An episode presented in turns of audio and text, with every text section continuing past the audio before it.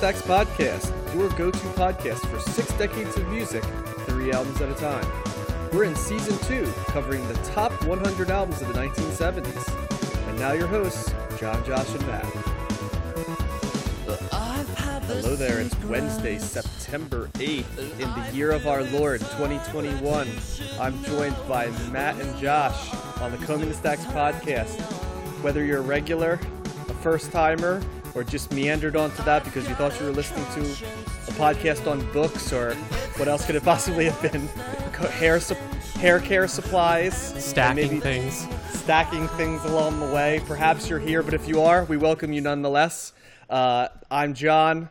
I'm joined by my fearless co-hosts Matt and Josh. We always start each episode with a check-in to see how they're doing. We'll start this week with Josh. Josh, how's life over in the Bend? Up around the Bend, if you will. It's uh, it's it's great. I am surrounded by wildfires every day. Not close, but enough, close enough, and uh, yeah, listening to tunes. I feel like if I was a more clever host, I would start rattling off things like that Billy Joel song. We didn't start the fire. Like Yeah. I was just thinking of Helen Keller, and then I don't know much else besides that. I don't know why that one sticks That's with me. You know, go-to. JFK is the other Keller. one. Monroe. JFK, JFK, go away or whatever. That's Blown the one. Or away. do I have to Blown say? away. Yeah, JFK, Deep. go away. yeah. Deep, incisive. Co- well, you know how much I like Billy Joel, so you can. Even then, I was just like, ah, this song. Let's, you know, can we get this over with so I can let's what like, you know. Can I watch like Tawny Kitaen roll around on the car again? I think probably was what I was hoping for at that point. You know, some or or like or like uh, Young MC Bust a Move or something. I think was around that time. So yeah, Billy Billy Joel had uh, Christie Brinkley on the back of his of his motorcycle. She was kind of you know, it gets the. I mean- well, I mean, she wasn't spread spread out like Tawny Kitaen was like on that car, but you know, he had his moment. Yeah, Christie Brinkley was a dime piece. Don't get me wrong, but you know, it's just a different. You know, R.I.P. thing Tawny altogether. Kitaen. Yeah, yeah. So I mean, good for me, but the fact that she was married to Billy Joel was doing nothing for you know me in terms of my video watching.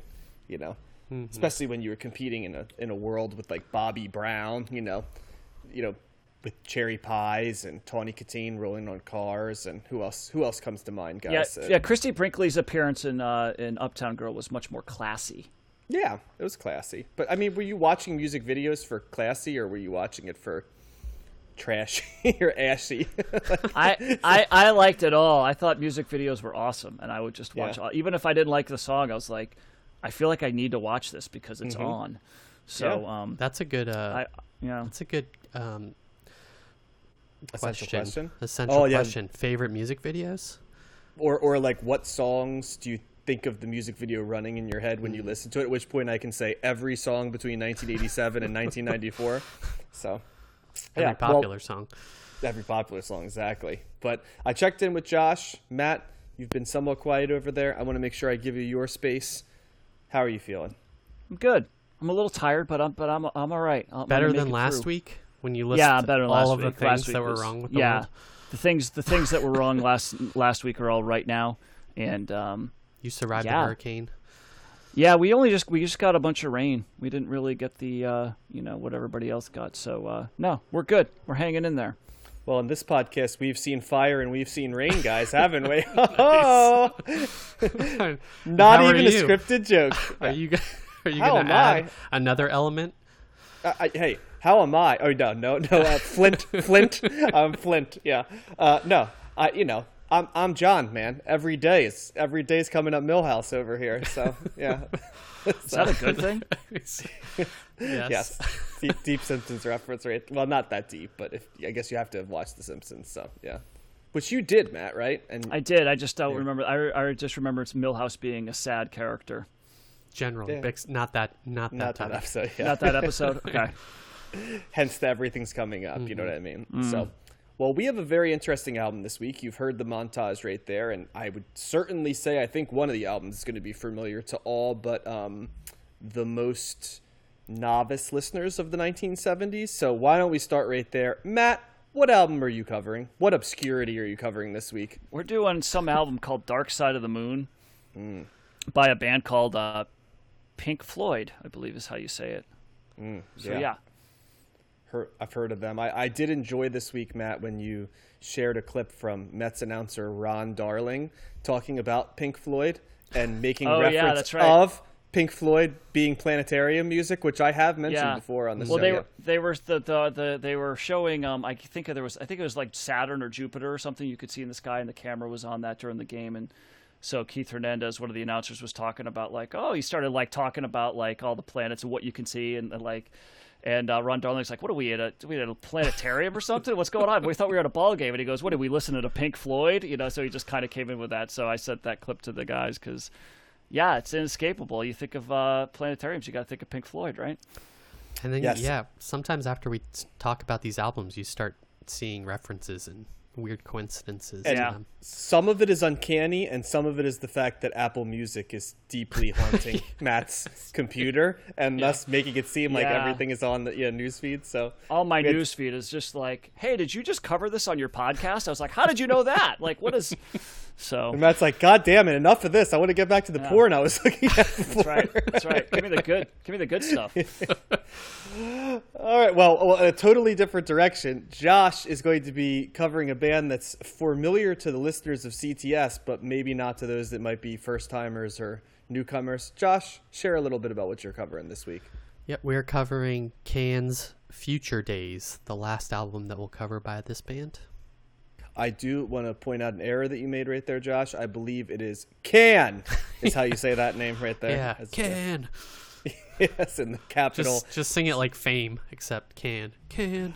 I did. I do appreciate the uh, the krautrock bands like Neu having the exclamation point and can being all capitalized Mm-hmm. stylistically. No one with the umlaut though, which was highly disappointing.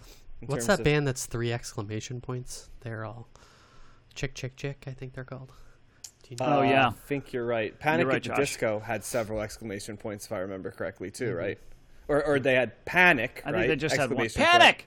Yes, at the disco. Okay, so just one, just placed in a unusual spot. So, all right, well, and and no exclamation points for this one, but I will be covering a interesting point of David Bowie's life, to say the least, uh, when we're doing 1976's Station to Station, um, which is our first trip back to Bowie in a while. As we mentioned last week, we will have had three albums pass since the last time we covered Bowie and coming to this album, Station to Station. So, should be a lot of fun. But uh, I believe that Matt has shared with me that he has some cleaning of the stacks to do. So we will start with that before we move into a revisit of the 1001 albums to listen to before you die.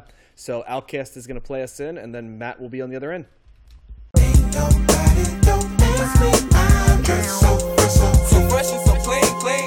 Okay, so this is actually the cleaning of the stacks that I should have covered last week, um, but I forgot. So I'm going all the way back to when we talked about Paul McCartney and Wings when we did uh, Band on the Run, And if you guys remember, we talked about them going to record that album in Nigeria, and uh, one of the tracks was actually recorded in Ginger Baker's studio. And I think you were wondering why did Ginger Baker have a studio in um, Nigeria? So I did look it up. Um, there's not really a great story behind it. It's just in November of 1971, Ginger Baker f- just felt like that would be a cool place to open up a studio and she so he gets in a car and he travels across the Sahara Desert to um, set up this studio. He did bring along a documentary filmmaker with him named Tony Palmer, and that trip was recorded and filmed and uh, is actually made into a movie called, cleverly enough, Ginger Baker in Africa. Um, I, I watched a little bit of this. It's on YouTube. I think you can also get it on Amazon, but uh, it's uh, it's mostly kind of just Ginger Baker playing a bunch of drums with a with a with a number of um, African you know locals, but it also there's some of the footages is, is are, the, are them traveling across the Sahara Desert, bringing like a ton of gasoline with them and filling up their cars with gas in the middle of nowhere because you know there's nothing there. So, um, so if you want more information on that, you can always Google that. But yeah, he just uh, he he went out to Africa and finally the studio was opened in January of '73. So it took over over a year for him to get that all set up. Um, but it was a studio. It was called. Uh, Batakota or Batakata uh, Studios, and that was open throughout the 70s, where a number of Western artists as well as local artists recorded there. So, um, so there you go. Just wanted to clean that stack. Um, Wow. and I, I also wanted to mention, I forgot to mention this last week, but since we've last met, I've been to two concerts. What? So I got to, yeah, I've done, I've done, I'm doing the concert round. So I did get to see Wilco and Sleater-Kinney. Uh, they Wow. actually, yeah, Awesome. That was a great show. They played the day that Charlie Watts died, actually, in the on the in the encore. Wilco closed. They were the the, the headliners, and when they closed, um, they brought up uh, Corin Tucker from Sleater-Kinney, and they played Honky Tonk Woman in in in um, honor of Charlie Watts. And uh, and then last Saturday, I saw uh, '90s nostalgia. I saw Alanis Morissette and Garbage. Whoa. Um, and I gotta say, guys, it was a good show. I gotta say, there is a marked difference when you see a show that is either predominantly or um, mostly, you know, mostly female. Um, There's a different energy there. Like when Alanis went on, the crowd was just went to a different level. It was just like I sometimes could could not really hear Alanis sing too much because everybody around. I was in the lawn and everybody around me was just like belting Yeah. out Alanis lyrics and stuff. So, and I just remember it was like, oh yeah, sometimes concerts are like this. It's just usually not the ones that I'm going to. So, uh, so that was kind of interesting. But uh, but it was fun. It was good. I went with my sister and. Uh, it's not someone I usually go to concerts with. She had an extra ticket, so I went with her and some coworkers. And uh, yeah, got a little that nostalgia. Alanis basically did pretty much all of, not in order, but she pretty much did all of Jagged Little Pill because Yeah. it was the 25th anniversary uh, Ah. tour of that of that uh, album. I mean, what else was she gonna yeah. do? I mean that she had a couple other songs. She had like three other songs. But no, she's got like you. she's Thank you. That's the only song Oh, I know of that's not on that. she right? Did that, that. on? Yeah, that's on a different. no, album, that's right? that's on Is that on- former infatuated Yes, junkie. that's, her that's the only effort. song I know. Of. Wow, you you busted that one out. I, I have I own a copy of it. Forest Uh, infatuation junkie. Is that what you said? supposed former infatuation junkie. Does that like so suppose No, it so doesn't. Supposed? SI no, I was it's just not even like No. like like uh Savage. for unlawful carnal knowledge, right? No, Where it's I don't like, think it's oh, it's anything like fuck. yeah, Yeah, no. I think it's just Alanis being dramatic, but that's a long album. That's like one of those 18 Yeah. track, like 75 minute long albums. But uh, Mm. no, she, she, and then, she, but also, I that's what I didn't know it was going to be the um, the anniversary show. So I going into it, I'm like, you know, she's got eight or nine albums. So, but uh, but thankfully for me, she, she mostly kept it to the old stuff. So, um, No, because that's what I wanted that- to hear. that Now, album Garbage, the sold other a hand- ton, so it's Yeah. not surprising that That album did sell a ton, yes. everyone would know it. Garbage, on the other hand, has three albums that I will absolutely co-sign as being awesome. The Yep. debut, version Yep. 2.0, and then Beautiful Garbage were all very Mm-hmm. good albums. It was really their fourth album where it was not as strong all the way around. But Well, and- and they just had a new album come- The first two, especially, and the third, Yes. pretty darn good too. Yep, Yeah, no, for sure. And they had a new album out last year, actually. But that, but like Alanis, they Mm-hmm. it wasn't bad. They, yeah, they kept it. Uh, they kept it old school, and they also threw in that. I totally forgot about that Romeo and Juliet song. What is it, Number One Crush or whatever? But Mm. I Would Die for You, yeah, Number a One Crush, Great yeah. song. Yeah. Oh yeah, So, uh, yeah, man. So uh, a couple concerts. I got another one coming up in a week or two. So These uh, are are these all outdoor concerts? Uh, so ended? far, the next one's not. so All right, stay So tuned. in three weeks, Josh and John for, for the combing the stacks with just John and Josh. So yes, so oh, I will well, say that the Wilco show, I had to show proof of vaccination. Um, You needed proof of vaccination, or you needed um, a negative COVID test to, to show at the door. So they didn't care at the Alanis show; they just let anybody in. All right. What what joke can I what joke can I make about that from a uh, Alanis song? There isn't really one that you know ironic doesn't fit or you ought to know. You know, eh, not as easy, right? You ought to So- know my vaccination You status. ding ding ding. Josh is always on point with this. Absolutely. He's So- the witty one. Well, I'll tell you, uh, we're going to hear the hives here in a second to introduce my segment, and then it's going to be a very interesting one because a lot of people we've talked about in recent weeks, guys, are featured this week.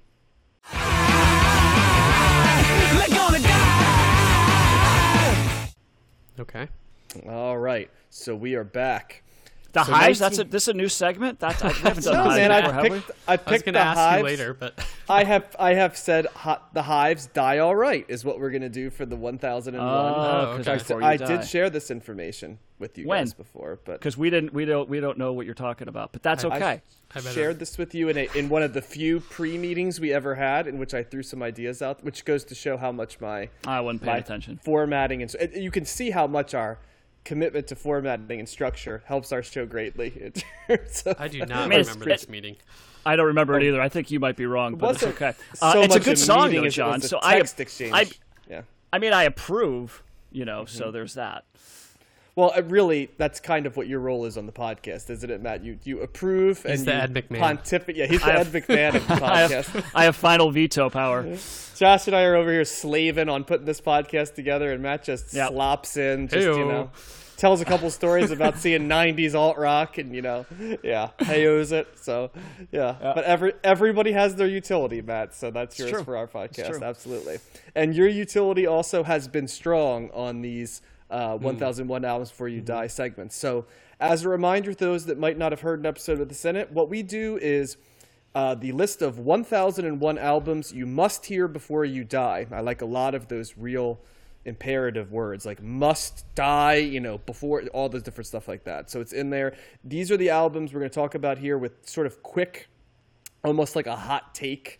Uh, just first thoughts that come to mind of any album that we're not going to be covering in either the regular episodes or the cold listen hot takes. Are you guys ready to take a take? It's a journey no listen 71? hot take. It's a no listen hot take. Exactly. Yeah. It's a, it's a, And in some cases, no listen, no take. yeah. Like I don't It's know, a- it's- I've never heard of it. It's kind of like you know when you get drunk at a bar and you just throw out the first thing that's on. It's like what is it the uh, the Brian Eno the questions right the uh, Oh, yeah. yeah it's kind of like that you know we just Ab- it's what is it? Abstract, obscure. I can't remember now.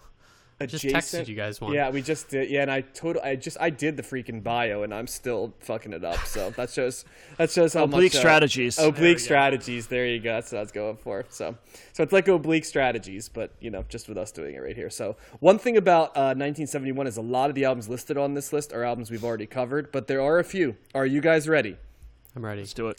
leading us off David Crosby friend of the show and Yes. 80 80 year old David Crosby right I saw on that Who said Um, that Neil Young is the most selfish person he's ever met? yes David Crosby ever known? Yeah. is He's- oft in the news He is staying alive on social media for sure. sure is.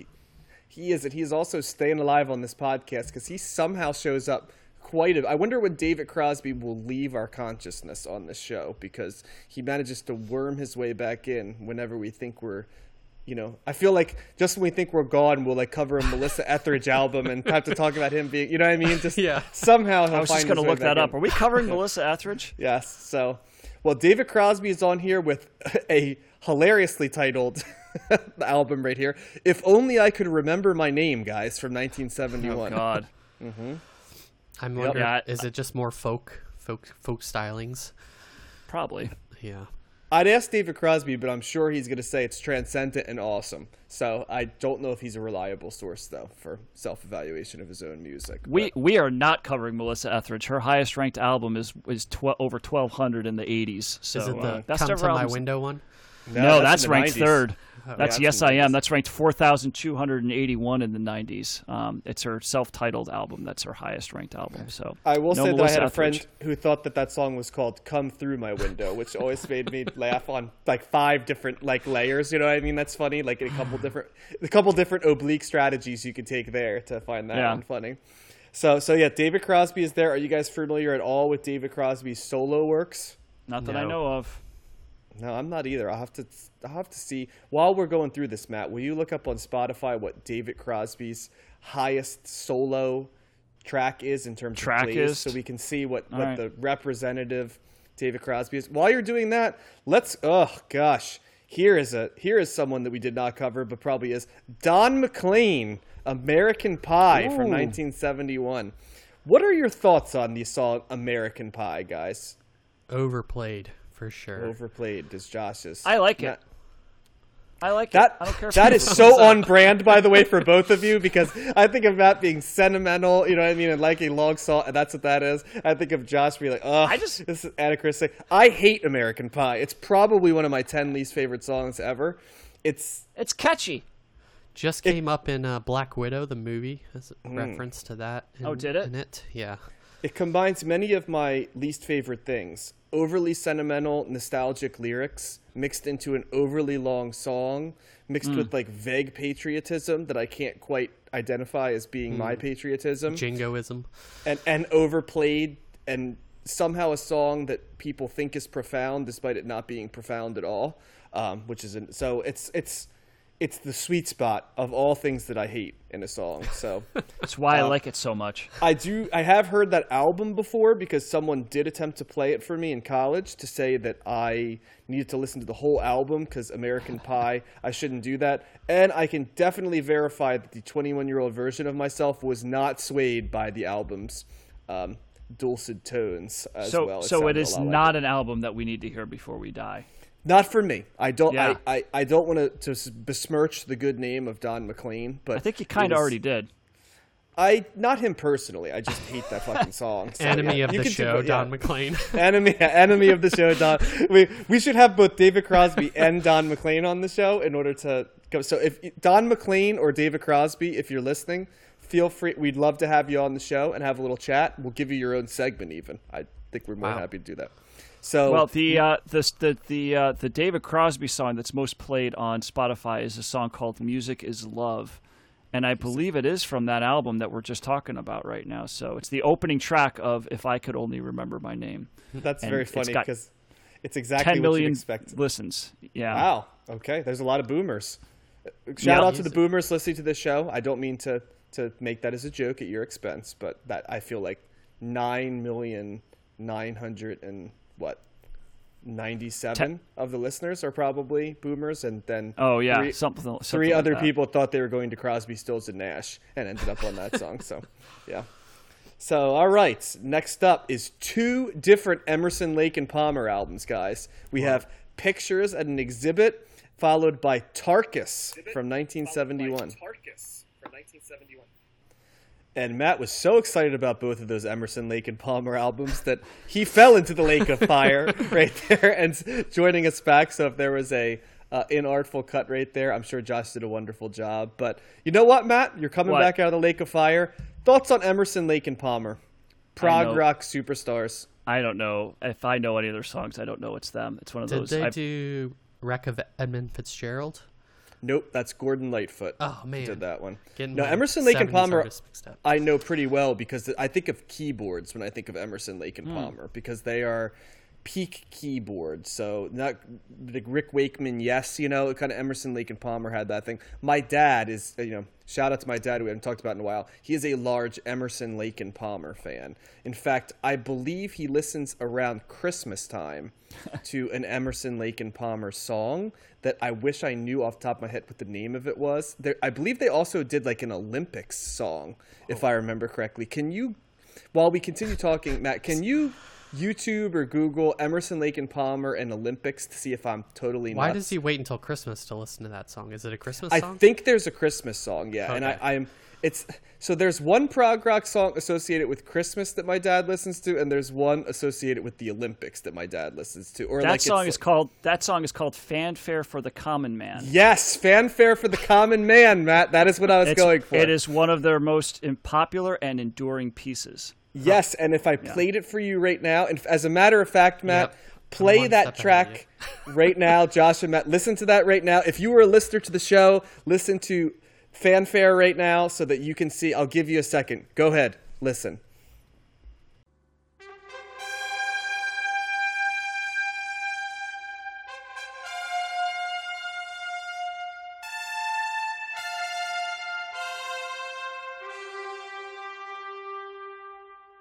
I'll I'll even do you one better and put it in the podcast. A Oh, little- there a we go. Snippet. Perfect. Well, I, I'm sure as they're listening to it right now, you will recognize that song. It sounds very Olympic-y, or like. Uh, Doo-doo-doo, and- yes. doo-doo-doo. yeah. Oh, that's nice. Dun, dun, dun, dun. Oh, there's Yes, lots you- of French horns. That's Yes. Emerson, Lake, and Palmer. That is Emerson, Lake, and Palmer, although their stuff in the 70s is more proggy. Now, I will not force you to go down the rabbit hole again to find that Christmas song, guys, but I will do my first ever cleaning of the stacks next week with the name of what that Christmas song is I'm talking. You've about. But never done a cleaning of the stacks. I don't believe I've ever done a cleaning of the That's stacks. not. guys. That's cannot be true. I'm going to clean that stack. That can't be true. This is And his the first entire. Emerson, Lake and Palmer cleaning of the. Now stack. that might be true. You don't do them a lot. I'll give you that. But you had You can clean the stacks one. to see. I do not remember ever doing one. All right, I'm gonna go Uh, listen to all of mm-hmm. our episodes. I'm gonna find it.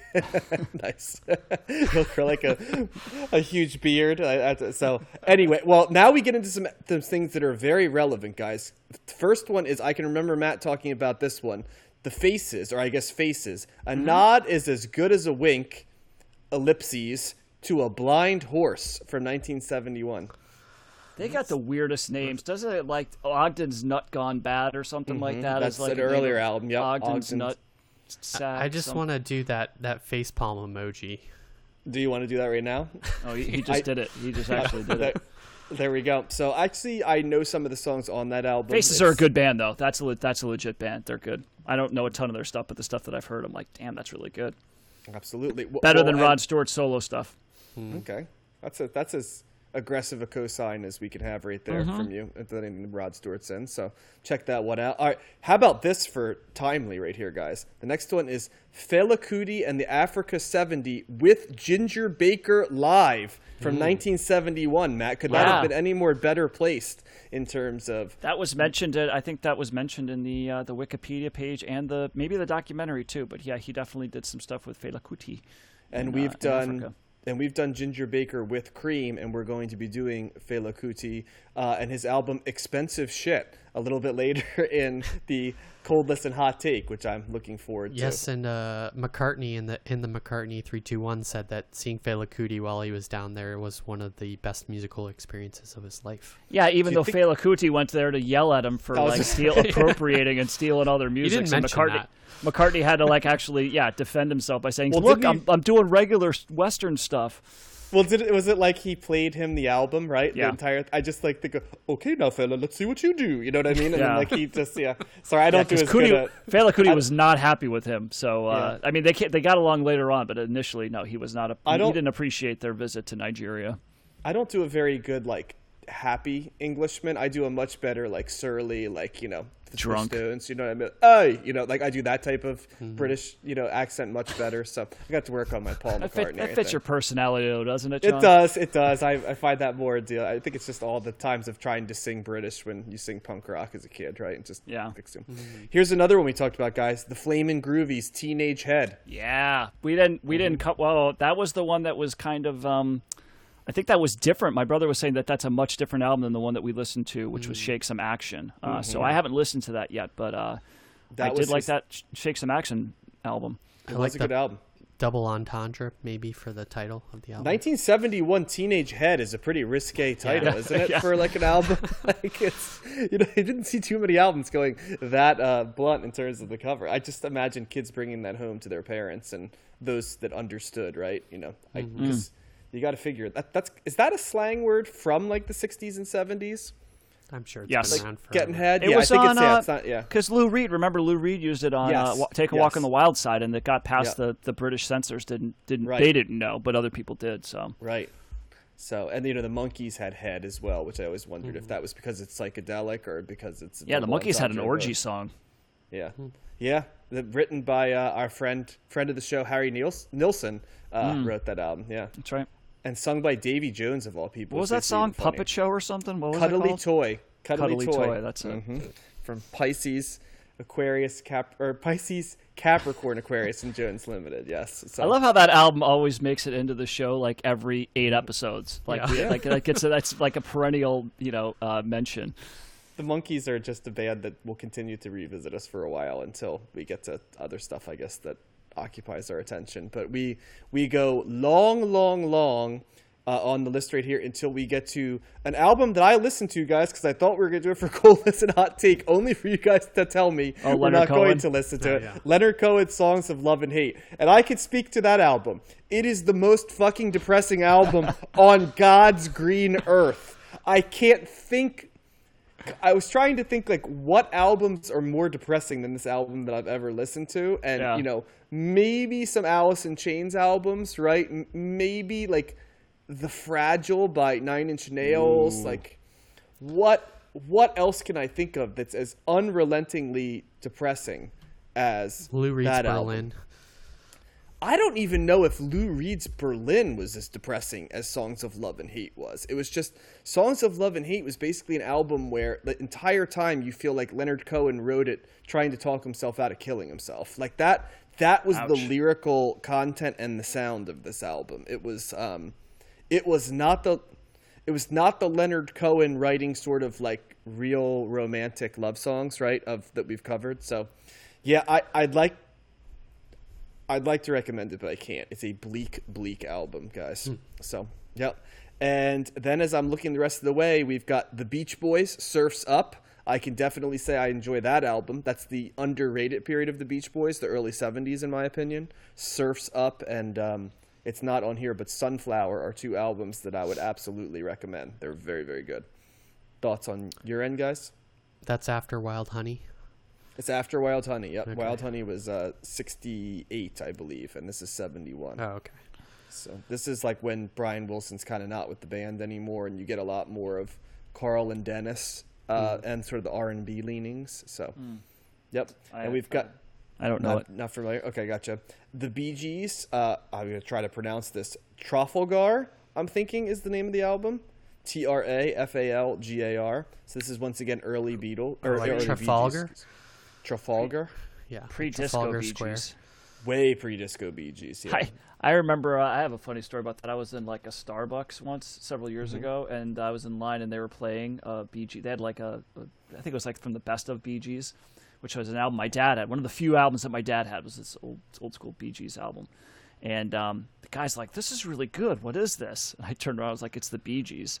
And he goes, he got like defensive. He was like really like because he thinks of the Bee Gees as being the disco band. So he was like, "Really? Like, oh, like I can't believe I like." It was his face like, "I can't believe I like this." I was like, "Nah, man, it's good. It's okay. It's all right. Let it, let it out. You know, you can like it. It's all right." Mind blown. Yeah, yeah, totally. I totally did. Yep. It's definitely there a reference to the Battle of Trafalgar because the album covers a bunch of Navy ships. Look at Josh knowing his history. Josh, would you like to share uh, facts about the Battle of Trafalgar on Twitter, or would you just like to share them in a future clean the stacks? Yeah. I, Yeah, maybe, That's Josh's history I don't even know if podcast. that's worth going cleaning the stacks. Nah, move we'll on. Google it. In a Venn diagram, combing the stacks, Battle of Tra- history facts. yeah. You know, audience. You know, I don't know where the overlap is. And uh, the last one, there are two Yes albums from '71 on this: "Fragile," which we covered, and then uh, the Yes album itself. Mm. 1971, which my dad swears, along with Yes songs, are the two albums that would absolutely win this podcast over to listening to Yes. And hmm. I assured him that no one will be listening to those based on the feelings of my co-hosts of of Yes. At which point, my dad staunchly says that he will find a way to convince you guys to listen to those. Your So- dad needs to first listen to our podcast, and then we can He, talk. yes, he yes. It, it's funny because he has no idea about your takes because he has not listened to the podcast ever. So it does Yeah. make me laugh. It's a Takes two to tango, hypothetical John's idea. dad. Yep. Yeah, yeah. I, I don't know if he's that committed to you This know, is making. you going to be a listen it, perennial Cold War. It's gonna be. so, we'll see. If he ever does listen, I will share that with you. I actually guys. didn't mind. I- Yes, I think I probably and your dad yeah, likes think Genesis. liked so I, more. I think uh, I think he and I might might see eye to eye in certain things. So On prog rock, certainly Yeah. for sure. Mm-hmm. Yep. yeah. hmm And and both of your somewhat disdain for hip hop. That's probably the two areas where I you don't guys have a disdain. I have a disdain for trap. Trap. okay, that's well. When did that? and, and you know what? That that is a perfect way to end this segment right there because I want there to be mystery as to why Matt hates trap, and perhaps we will revisit that in the future Combing the Stacks episode. So, if you'd like, feel free to share with us why you think Matt hates trap music. is there a story associated with Matt's hatred of trap music? Can you figure it out? And we'll go from there. I also think that may be the first time that Josh and I became aware of the fact that Matt hates trap. Like, not that I couldn't have guessed that, but I think that's the first time I've heard Matt articulate. I've never said that to you. Okay. That is that directly. Yes, I've definitely said it before. I guess just not around you, but yeah, I Just just to imagine. Yeah, just myself. Just myself when I'm sitting around going, you know what? I think I hate Matt.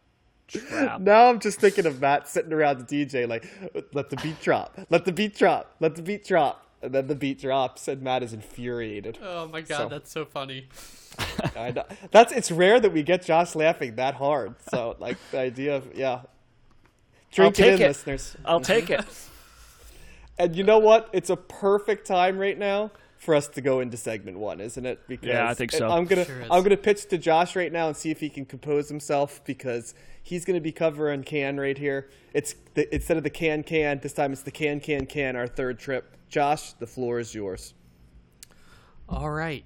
Can's Future Days. In the opening montage, you heard Moon Shake, and now you're going to hear Future Days.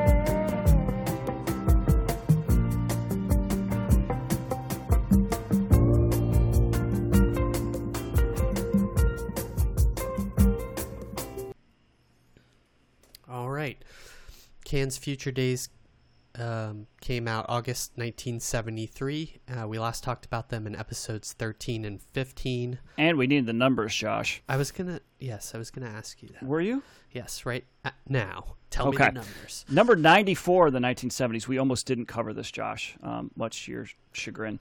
Uh, number 10 in 1973, number 378 of all time. It is not on Rolling Stone's list.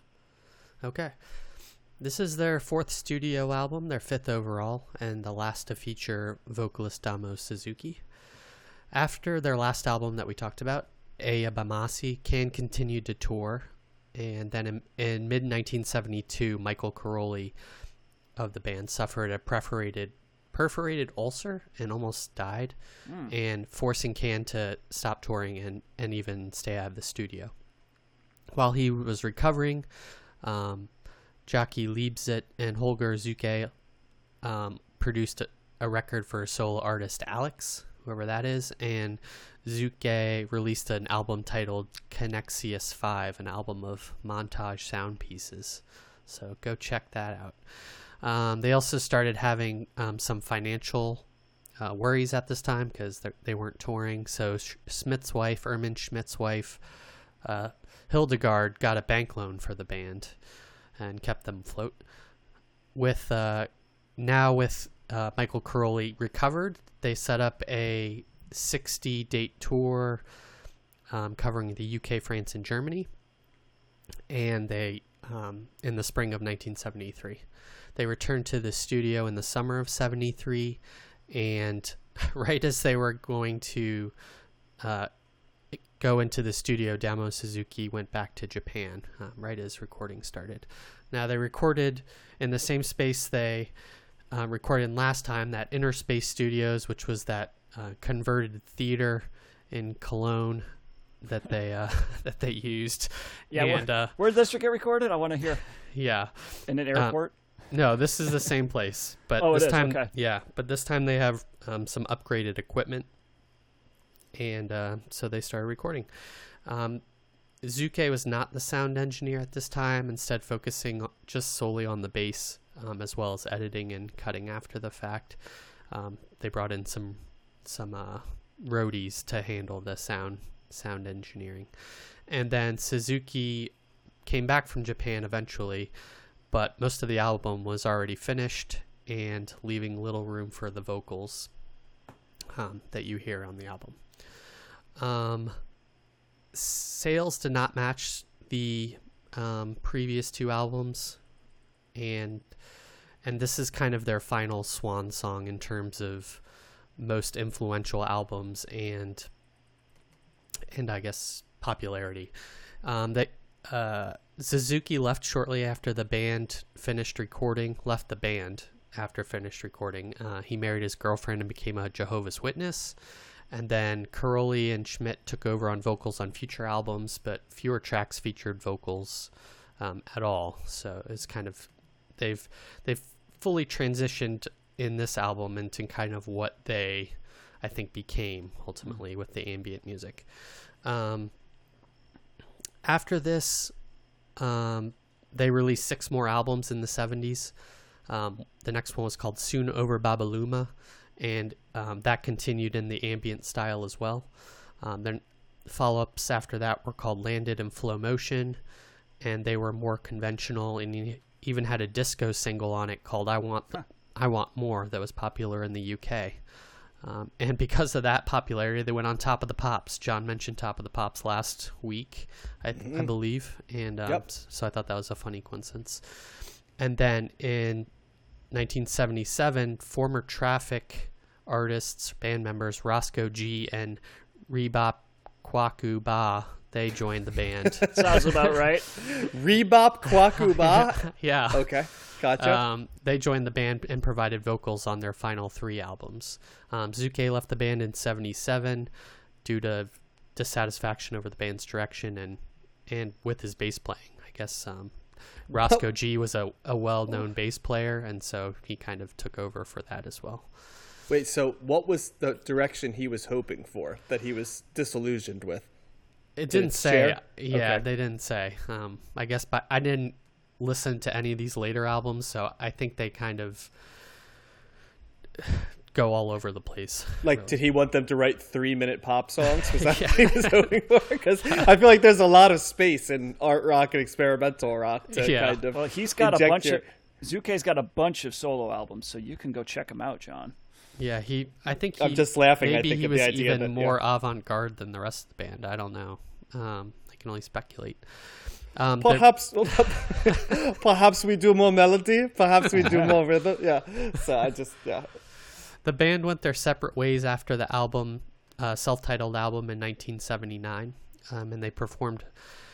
The members performed se- as session musicians for other artists at that time, um, and and later on in the decades, they reunited in '86 to record another album, um, released in '89 titled "Right Time," and then that was their last official release as a band. They reunited in '91 and '99 for some single tracks on other projects, um, including a movie by Wim Wenders. And that's about it. Uh, Karoli died of cancer on November 17th, 2001. Jaki Liebezeit died of pneumonia on January 22nd, 2017. And Holger Czukay died of natural causes on um, no, September 5th, 2017. And Irmin Schmidt is the sole surviving member of the original lineup at age 84. So that's kind of the history since um, this is the last album we're talking about, and we've only got four tracks on this album. So let's start with Matt. What did you think of Future Days? Yeah, I, I liked it, and I I'm starting to think that Can is my favorite artist that we've covered in this entire podcast that I had Oh. no idea about before. Like, Okay. uh, overall, because I Yeah. I know like the like I would say the I think I think the Pretty Things album I still always go back that to that is like maybe my favorite surprise album. Uh, but we only covered one Pretty Things record, and I don't know anything Right. else by them. But um, I really like Can. It's such a unique listen. It's uh, um you know, I think the only thing I didn't like about them was the second half of Tago Mago, which mm-hmm. I kind of don't really count because it's not. It's just it's. I don't know. It's it's just noises that they were making. They weren't even trying to make music. It was just sound effects and trying to experiment with stuff, which whatever you know but the music when they're doing music i like it. And i see the you know this is we've talked about this before but this is certainly laying the groundwork for a lot of indie rock and you know ex- experimental stuff that you know there's radiohead in here one of my favorite bands. Um, love the percussion against up front. Moonshine or moonshake what a freaking that like that Yeah, that's, that's like one of their pop song, best really. yeah that is a great that that is just a very danceable very catchy kind of song. Um but uh, uh, Future Days really like that song as well. Um, you know, th- this this grew on me a little bit. I listened to a couple times, and the more I listened to it, the more I liked it. Bel Air, I found found kind of an interesting listen in that um, there were times where I was really into it, and other times where I was like, okay, it's just there, but it. it it kind of wavered back and forth really um, and, and i felt like maybe it had to do with the mood that i was in or you know how I was listening to it. I think I probably I think the times that I liked it more, I was listening to it on a headset, um, and I think that that was just I don't know I was just putting it directly to my brain, and that maybe you know made it like maybe like it a little bit more. But It's also uh, a 20 minute long song too. So it is also a 20 minute long song. Yes. Um, I, I don't know if it needs to be 20 minute long, 20 minutes long, but it's it's fine. You know, I, I sometimes with these longer songs, I can kind of. I, I, I don't mind it if it's something that you know that's got some aspects of it that I like. I don't, you know, you can continue with it. Um, so it's they're interesting because they are certainly not obviously they're not traditional you know uh, music. It's not that you know I like I said I, I like a lot of melody and uh, you know and stuff like that, and this is not that at all. But there's just it's just a lot of interesting sounds um, that they're doing. I love the drumming. Uh, I think that's probably my favorite part, and that's that, that's that's usually up front. You know, that's usually something that you're kind of really hearing, and the stuff that you're hearing in the background, the more the guitar parts or the vocals, it's really way in the background. You know, so um, but but they still provide interesting elements to it. Like on Future Days, there's that cool little guitar part that they're plucking that a little bit. It's kind of um, I don't even know how to describe it. It's, it's almost like I, I get like the sense of like an island kind of sound, like a beach, you know, kind of thing. Um, like a happy, it was like a happy tone, you know, because the music, music like this can get very dark. You know, it can, it can lend itself to being very, um, you know, ominous and like you know, d- either depressing or scary or haunting stuff like that. And I,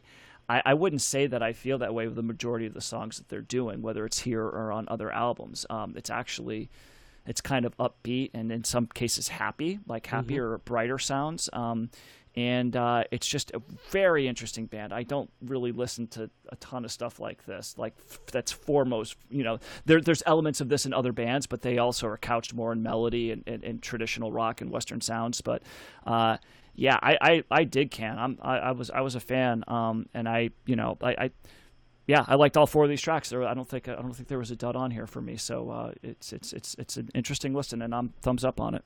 all right, John, what do you think? Well, the the most interesting thing about this album is when we're listening to it because with Station to Station from Bowie, we Yes. see the the beginning of the krautrock influence on mm-hmm. Bowie very much on the first track, which we'll talk about when we get there, and certainly in the other three albums we're going to do. But I listened to Can first in our albums this week before the re-listen, and then I I listened to each album first, so then I got Bowie later, and then I went back to Can, but and it's just very clear with that Eno album we did and stuff how much that sound, that German sort of ambient sound, found music sound, music concrete at times. Uh, you could see how it influenced some of the groups that we're listening to, and that's a really cool thing about doing this podcast is seeing the influence. I, I know Matt constantly talks about indie rock and the influence on, and, and there is some of that, right? It depends on what we're talking about with indie rock, right? Uh, uh, because there's I- some. that's I'm using it like yeah, it's like an umbrella term for just kind of like you know maybe more unique or more. I don't want to say avant garde because it's not it's not full blown like avant garde, but just you know, just different, you know, surprises, songs that are kind of taking different directions and stuff like that. Is, I- is kind of more what I'm talking about. and and certainly Radiohead could be classified as in you know indie rock, I guess. By the mm-hmm. what I hear in this is electronic music. Yeah. Like, Yeah. this is the that's what beginning of way more than indie. That's a good point, So yeah. so '80s like this is it's very interesting too because with electronic music in the 80s and 90s in particular you can go real high art like what you know Trent Reznor does at times and Aphex Twin and stuff and then you can do very mainstream stuff that became uh, that was derivative of this, like uh, Depeche Mode or Erasure, bands like that. Uh, but it seemed like there were elements of this that were merged with pop rock in the 80s and 90s all over the place. Like it became poppy, it became mixed with soul, it stayed weirder at times, and it became the music concrete and stuff like that. Uh, but it really, this is where you start to see it all kind of come together because you've got Roxy Music doing the, the new romantic thing. You've got sort of this sound coming out. And we haven't even gotten to Kraftwerk yet, guys, which is really Right. interesting because we've covered like every other big band of German rock, and we haven't covered the one that gets mentioned most when you talk Yeah. about it. So that'll be very interesting when we do that. But uh, as for the album itself, uh, it's certainly it certainly is at least a little bit more rooted in sounds that would be familiar to you if you've been mostly listening to Western rock music.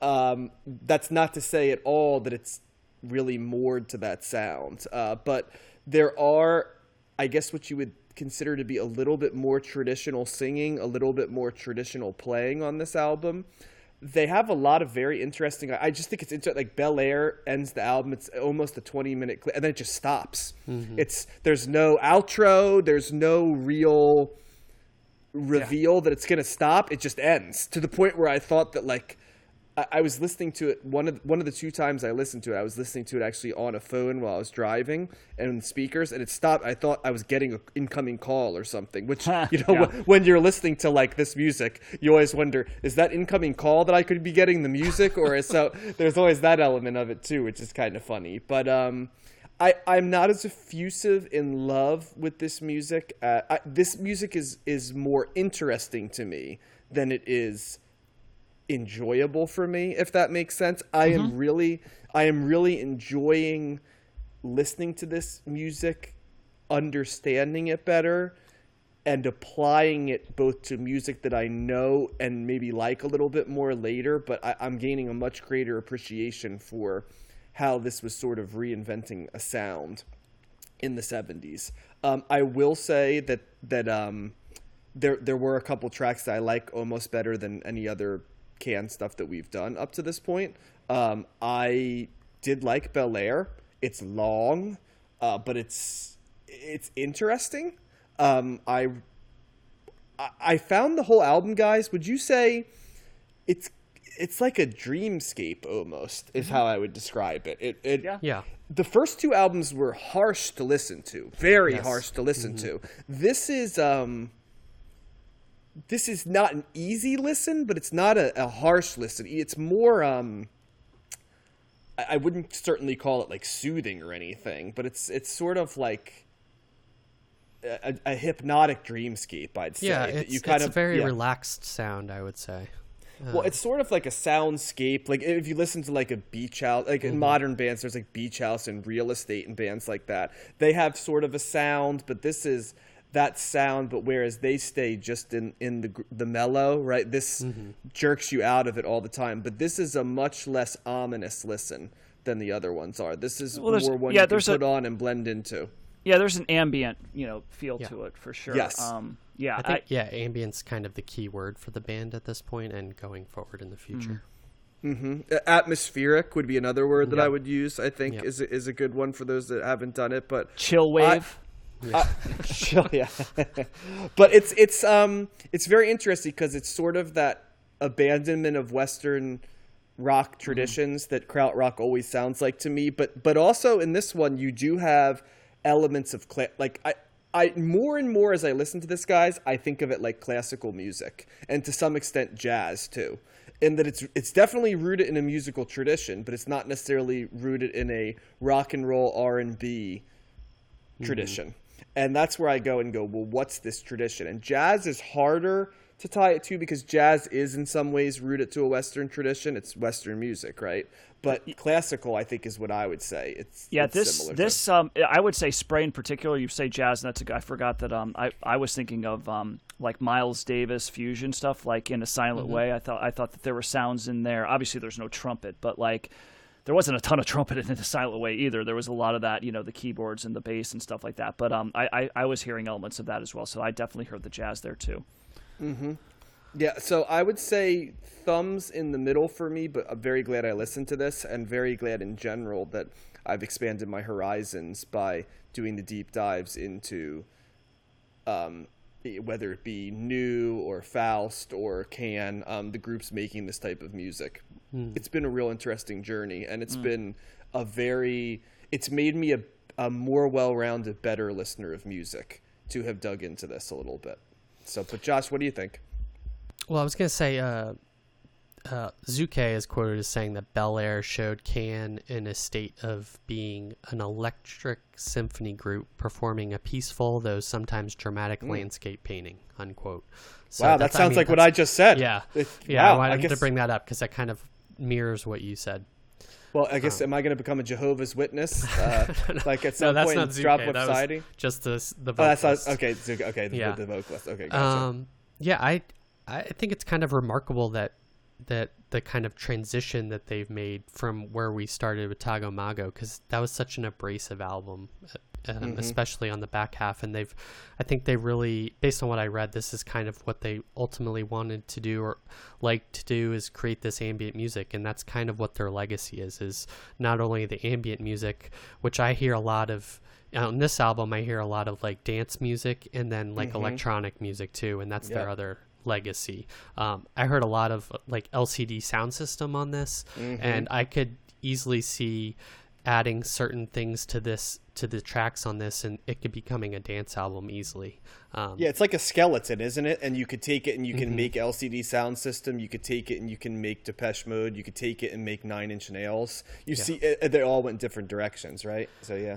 yeah there's you you get into you get lulled into a groove on this album a little bit um and i, I really like moonshake that's kind of a great short little pop song that they insert but future days and spray and and then bel air all have this kind of lilting beachy sound that matt said i wrote that down too um it's gentle there's um and then it's I think Spray has kind of like an African beat to it too. There's there's some elements of world music that they're incorporating. I feel like in, into this, and and and then they even have wave sounds in Bel Air at the beginning. So I think that plays into the kind of uh, back and forth quality that this this ambient music brings um, to the sound.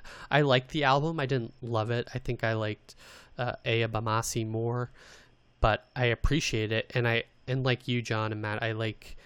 Uh, I'm glad that we're listening to the krautrock. It's it's different than what I assumed it would be. It's not as abrasive as I assumed it would be, um, or harsh, and yeah, and I appreciate seeing the foundations for for all of this other stuff that comes down the road. So yeah, this is good. I wouldn't.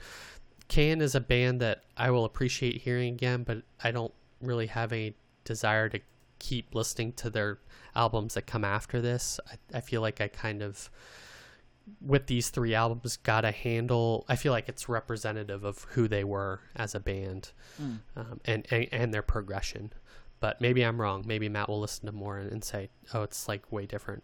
yeah, I don't, it's it's interesting. Like I, I don't know if I don't know if I have like a strong desire to go listen to a bunch more. I just I really enjoyed this. I was just taken by surprise um, when we first listened to Tago Mago. I remember I remember how surprised I was right off the bat from the 1st Mm-hmm. track because I thought it was going to be more of like a. I was expecting more of like a, a trout mask replica, kind of just like, Like really beeps and noisy, yeah, and just like very kind of like experimental. I mean, you guys have both said that, you know, that that, that those other albums were harsher or um, you know, like a harsher listen. Yeah. And I don't. My memory doesn't serve. My, my memory's not telling me. Oh, that was a harsh listen. You know, there was still there was a lot of I, it was I maybe maybe it was just I was expecting it to be a really harsh listen, but it wasn't. I found it found it pretty, you know, I, I enjoyable like right off the bat. So um, I, I would agree. I think that this is this is more of a mellow kind of like ethereal, you know, uh, uh, setting to it. Uh, but I still don't think that those. I wouldn't say that those other albums were like this abrasive, harsh. I don't, I don't know if that. I, I don't know if those are words that I would that I would use. Um, Yep. uh, but uh, I, I, yeah, I just liked. I, I just think it's interesting. I, I and again, I don't know how if I'm going to listen to this a ton more times. Like, in a, but here and there, yeah, sure. This is this is good stuff, man. And and you're right, John. That's electronic is a much better way of putting it. Um, because. I, I that it's interestingly enough, it didn't that that word didn't come up in my mind like in thinking about all those '80s bands and stuff like that you know, in the moments of listening. But you're absolutely right. I mean, that's really what this is kind of, you know, um, laying the groundwork for, helping to create. So um, I, I was looking looking more at the beats and kind of like the off beats and just you know, like random notes here and there and just kind of you know just the off off off putting kind of not off putting but like the um, the offbeat nature of things um, more so. But you're right. Electronic is a good way to say it as well. Yeah. I think the final or the final takeaway I want to leave for Can is is their legacy. They're a foundational part of of krautrock and and early pioneers of electronic music and ambient music, and they've influenced many artists that we've talked about. Um, also, they seem to get a lot of uh, bands to name uh, their bands after. That there's a band called Mooney Suzuki that's named after two members of Can. Um, we talked about Spoon, one of my favorite bands, and how they were influenced by them. Um, there's a British rock band in the '90s called Moonshake, named after this this uh, track, and then you know the early pioneers of of ambient music, along with Kraftwerk and Tangerine Dream. I don't know if we'll talk about Tangerine Dream, but they are. I hear them. They've been in so many movies and music um, They had the uh, scores that They I, had the theme song for the '80s TV show Street Hawk. I don't know if you ever remember seeing that, but that was, yeah. wow. Can't say I have. And you know who was in Street Hawk was the guy from Murphy Brown. Was Murphy Brown's friend Frank? He was a, he was in one of the actors in Street Hawk. So yeah, yep. Okay. There you go. Not the first thing I would think of for Tangerine Dream, but that's that's why Matt and I are when you- different. Yeah. So yeah, that's can can in a can, can in a nutshell. Um, and it sounds like we're we're all appreciative and generally positive on can as a whole, and so check check them out and listen to those albums. Yep, I'm going to be covering sort of the evolution of this type of Yeah. sound because we're going to jump from 73, where the Can album is, to uh, David Bowie, Station to Station, from January 23rd, 1976. Uh, in the opener, you heard Golden Years, and now we're going to hear a clip from TVC 15.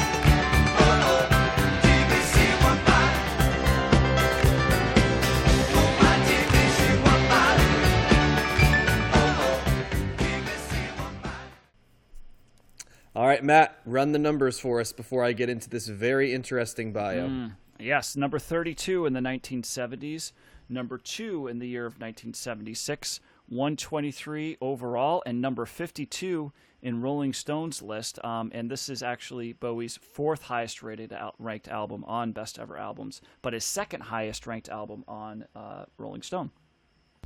Okay. W- I know earlier, I believe it was Matt, we asked this question and we said, is it possible to listen to David Bowie albums without knowing his personas in the 70s? And I'm pretty sure that you said yes. It was sort of irrelevant to you what his personas were. Right. Am I correct about that? Now, Josh, where did you stand? said, yeah. Where did you stand on that one?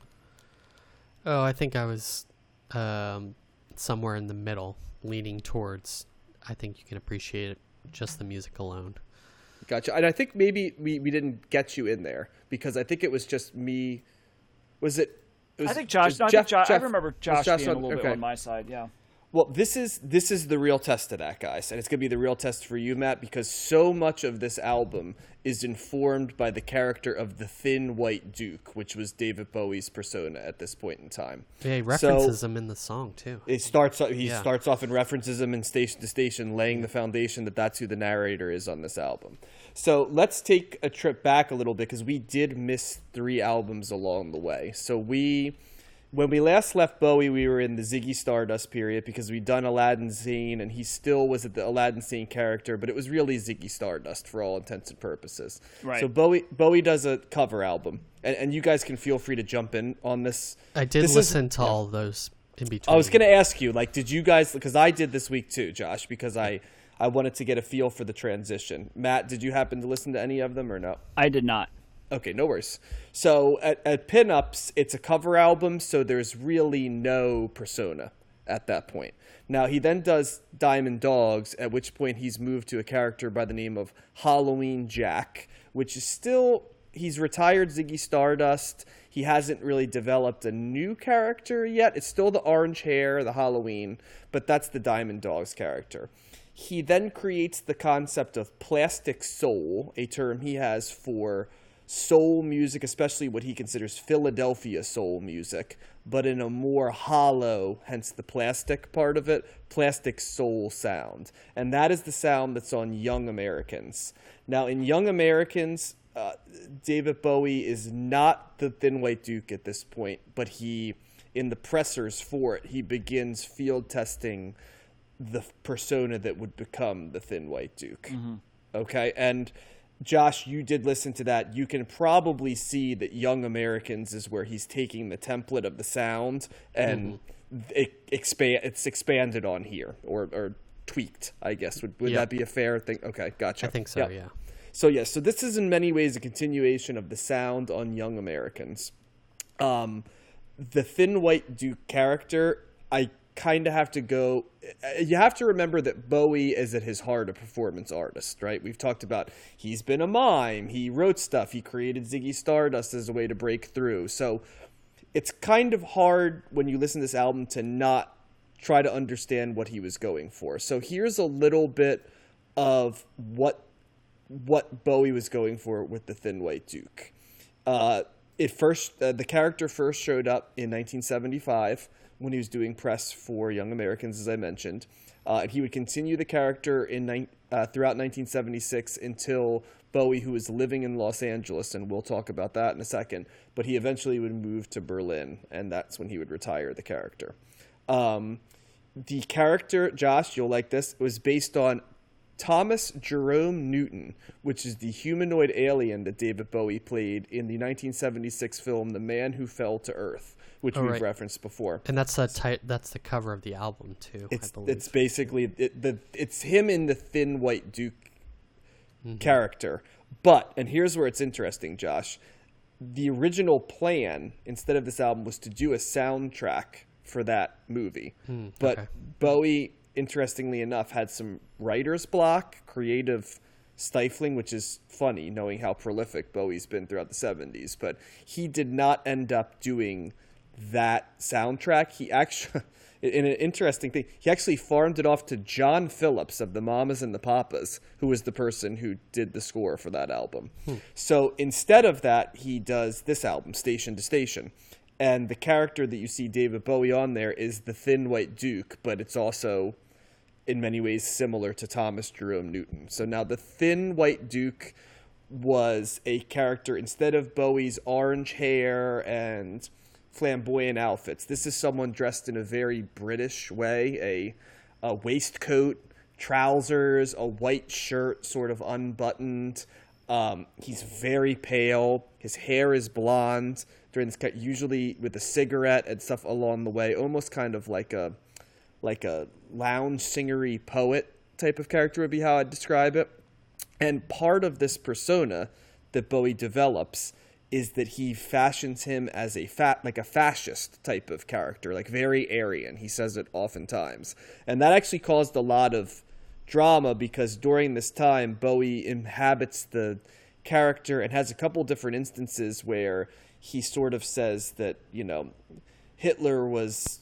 I think the quote was that you know Hitler was like the Mick Jagger of his time, you know, in terms of the ability to move a crowd, which you know went over like a lead brick. There's a thing where he supposedly is uh, salute like Nazi saluting a train station in London. It, he said that that was not the case. A very young Gary Numan, he of Cars, right? The song "Here in My Car," he was in that, and he he also says that Bowie was just waving, but looked the other way. But anyway, Bowie got in a lot of trouble for this, and part of the reason I think is because. Bowie often refers to this period as the darkest days of his life, and he has described it as during this time he was subsisting on a diet of milk, red peppers, red peppers, cocaine, and amphetamines. he also had a year-long obsession with satanic satanic symbols and Aleister Crowley. He was not sleeping for days at a time, and he even says that he can't even remember the studio sessions for this album. And as he looks back, he he looked at it as that he felt pretty much the entire time he was in LA, 75 and 76, that he was in a drug induced paranoia and depression. Um, interestingly enough, many of the, the people who are on this album also don't remember recording this album because of their own drug addled state. Um, that includes the band that Bowie has created that would actually be his band for the rest of the decade. And that is bassist George Murray, drummer Dennis Davis, and rhythm guitarist uh, Carlos Alomar, who actually joined during uh, Young Americans. And Josh, if you've listened to both, you can probably hear his sound on both because the, the rhythms are similar. Ronson uh, was uh, no longer a part of the Spiders. The Spiders were retired by Bowie, and So once, Ronson so is he kind of like Prince? Like once, once you're done with the revolution, the spider, like I now I need No. an entirely new band. It's it's hard with Bowie. but he's always shifting, and part of the shift is the sound he wants to hear. And so the rhythm guitarist that he wanted had to sound different than. Got it. You know, Okay. Ronson was a glam rock guitarist, so Yeah, okay. glam rock didn't fit with this they sound still, at all. they still got along and all that. It was just I need to move on. To I think it's one of those things. Remember, he fired him after the man who sold the world. Then he came Okay. back, so I think it's creative tension. But Yeah. um, this album was produced by Harry Maslin uh, and did not include uh, Tony Visconti, who had fallen out of the fold for a while. Pretty, pretty much the exact period that we didn't cover Bowie, and now he's back in, but he's not formally. Um, uh, producing this album. So that's a little bit of the the character. You have to kind of know the Thin White Duke character, that detached, icy, neo-fascist character is the headspace that Bowie is in, and you have to also realize that Bowie is recording this at what he considers to be sort of the nadir of his life. Um, so much of this, if you remember, Bowie had a love for America. Um, by this point, LA was not agreeing with him, and he basically has to flee it to get clean. And that is why the next three albums would be called the Berlin trilogy, because he he decamps over to Berlin where he works with Brian Eno, and um, you know Iggy Pop joins them. Interestingly enough, Iggy Pop on the Isolar tour, which is the tour for this, Iggy Pop was the invited guest of David Bowie on this entire tour, so he's actually there for the entire um, tour. Per- performing or or No, just, there? as a Oh. as a companion for Okay. Bowie the entire time. Hmm. Um, drug buddy. This, I think, I think Iggy Pop was in the process of kicking drugs at this point. Because Oh. if you remember, he was hospitalized, and I think I, I, I can't say for sure he's clean or if it didn't come totally later. I know that when he's in Berlin with Bowie, they're both clean because that was a big part of the impetus of them going there. But, Maybe he uh, was Bowie's sponsor here. I think a lot of the reason why, but well, Bowie was. I mean, yeah, it's it's it's there's a lot there's a lot Yeah. of bio on this, and and Bowie was not not in a good place when he was making Yeah. this album, and it says you can hear it throughout. Like it must be a very odd thing to make an album when you're in that headspace, and then listen to it later. Uh, a couple other things about this: this was along with the band being similar for the next five albums, so was the uh, the way the album was recorded. Um, here's how his next five, this album and the next five were recorded. The backing tracks were laid down by the band first, and then the sax, keyboard, and lead guitar were laid down either by session players or Bowie himself. It was then overdubbed. The lead vocals were then recorded, and then it was finished with production tricks. So for this album, as well as the Berlin trilogy, and then um, his last album in the uh, Scary Monsters, I think, was the, the last one outside of that in 1980. That's how it was done. Um, there's a lot of very interesting um, uh, facts about this album. Just off the bat, that Bowie wrote the song "Golden Years." He he wanted it for Elvis Presley, who actually rejected it. Um, this is right around the time of Elvis passing away, so uh, he offered that there. Um, the song "Stay" was recorded to sound like a sexual outing gone wrong that was basically like a coke frenzy where there's a sexual conquest and then the aftermath that was the, the idea of what stay was supposed to sound uh, like word on a wing was about christianity. Um, there is a nina simone cover on this album. Um, the last track uh, wild as the wind right? You know is the last track there and we've covered that album. So that was an interesting thing. Uh, tvc 15 was described by uh, Bowie as being about Iggy Pop's girlfriend being eaten by a TV set. So there's What? a lot of different and station to station. By the way, despite having train sounds, Bowie says that it's actually about the stations of the cross, and that the train sounds were simply something thrown in to kind of take you off of it. Bowie says this album was largely influenced by Cocaine. the the well the, the the depression the depression from the cocaine, but also an obsession with the occult, Aleister Crowley in particular, Christianity and mysticism, uh, which does come across in the lyrics if you listen to the lyrics quite a bit on this album.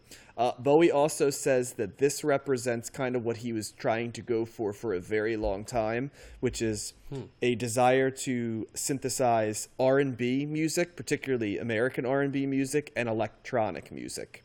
And so this is where he felt that he really was doing that Hmm. for the first time. Uh, he also recorded a version of Bruce Springsteen's "It's Hard to Be a Saint in the City," which is funny. Like if hmm. you, yeah, right there, and it actually shows up in the 1989 Sound and Vision box set if you want to listen to it. So hmm. you can seek that out. This album amazingly enough, was David Bowie's highest charting album in the United States up until that point. It got to number five. It also got to number five in the UK. After this, a bunch of Bowie albums in the UK would hit number one, but Bowie would still not have an album over number five until 2013's The Next Day, which debuted at number two. So this is actually of all the Bowie 70s albums, this is the one Wow. that climbed the highest on the American charts. And the final thing that I found is a very interesting thing taken from Wikipedia, but synopsizing some other articles I've found. The stories. Um, there were a variety of interviews that Bowie gave during this time, including some famous ones with Rolling Stone and Playboy.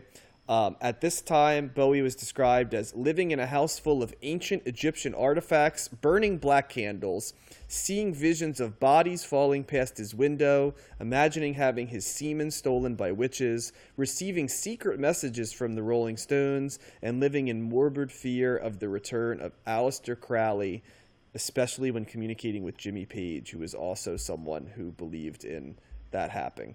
And Bowie would later say, when he looks back on this period about Los Angeles, the fucking place should be wiped off the face of the earth. So there you go.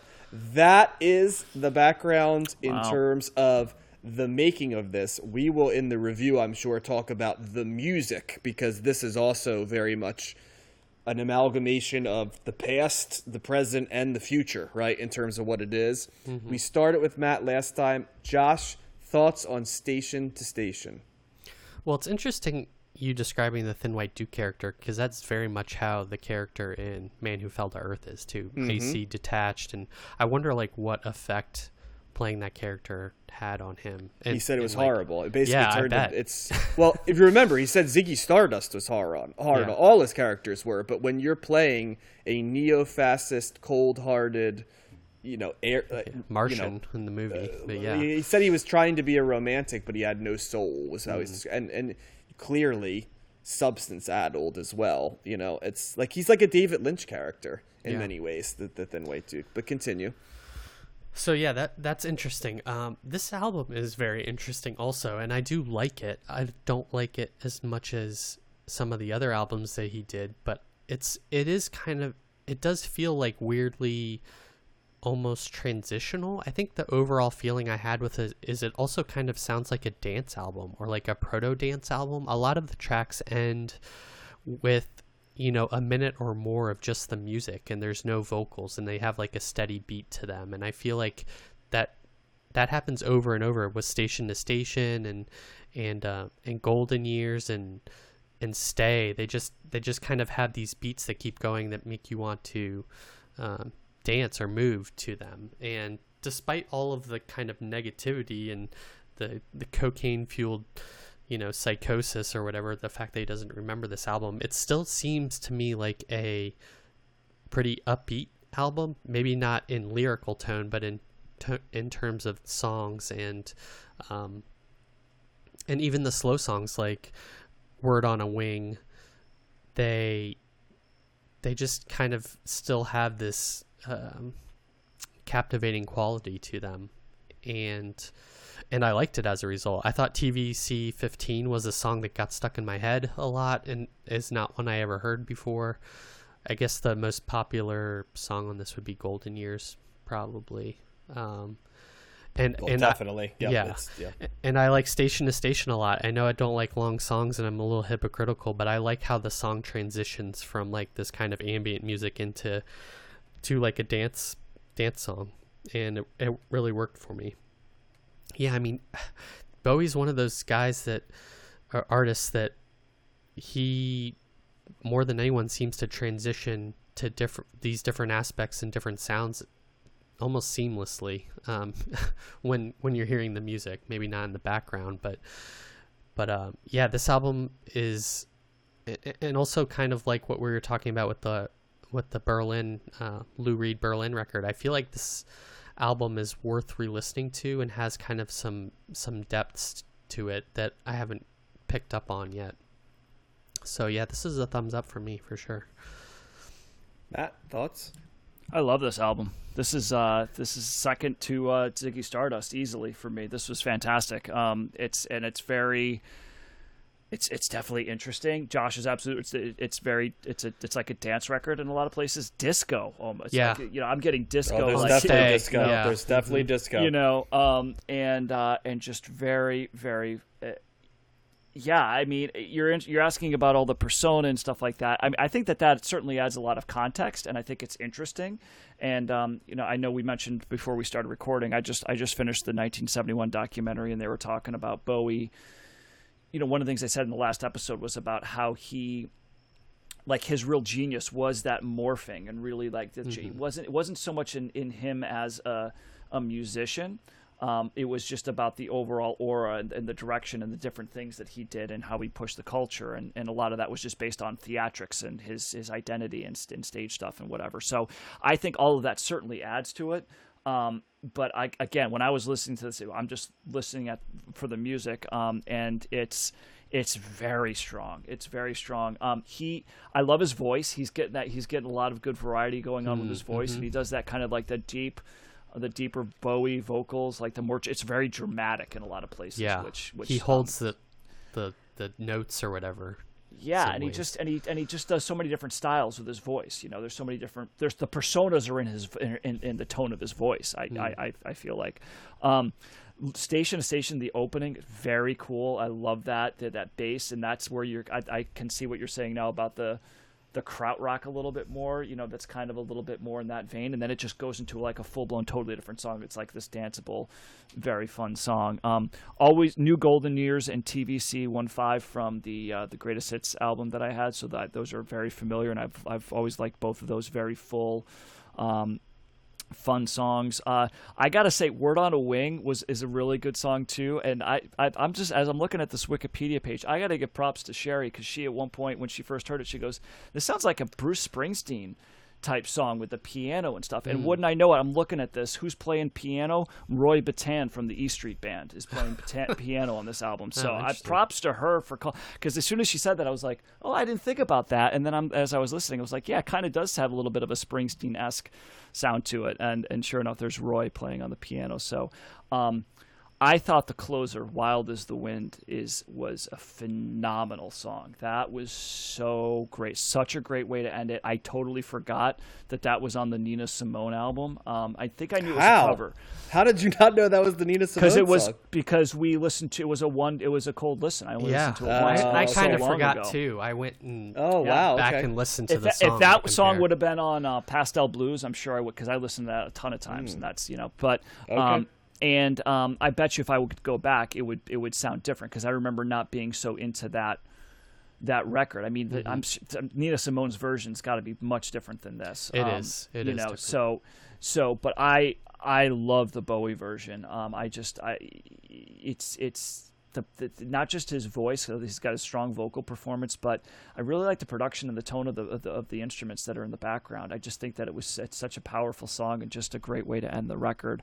Um, so yeah, certainly not a weak track on here. Like the like the upbeat nature of, of the you know danceable stuff. I love his voice. Um, I think the production's really strong, and uh, it's. Uh, yeah, this is it's it's a lot of Bowie that I wasn't familiar with, um, and it is interesting going through this to see oh what songs are on which albums, you know, because Yeah. I know I know a lot of Bowie stuff throughout the years, but dribs and drabs like a like a song or two from each album, pretty much, with the exception of um, I, I knew a lot of the songs from Ziggy Stardust, but as we're going through this, it's you know there's two songs that I know usually, and then a bunch of stuff I don't know, and uh, and and and this is great. I definitely like this better than Hunky Dory, um, which I think still is my least favorite Bowie album that we've covered, even though it's got like two of the strongest tracks he's ever done. You know, it's got Starman and Life on Mars, or not Starman, uh, Life on Mars, and uh, uh, what is it, Changes or whatever. I, I think might be on there, but uh, but yeah, very very much into this. It's it's. Um, I'm sorry that he was going through such a rough time, but it made some made an awesome album. So uh, you know, um, I'm, I'm not saying the ends justified the means, but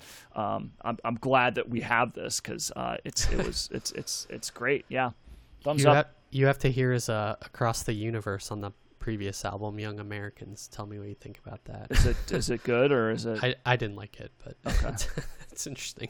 yeah. So what about I'm- you, John?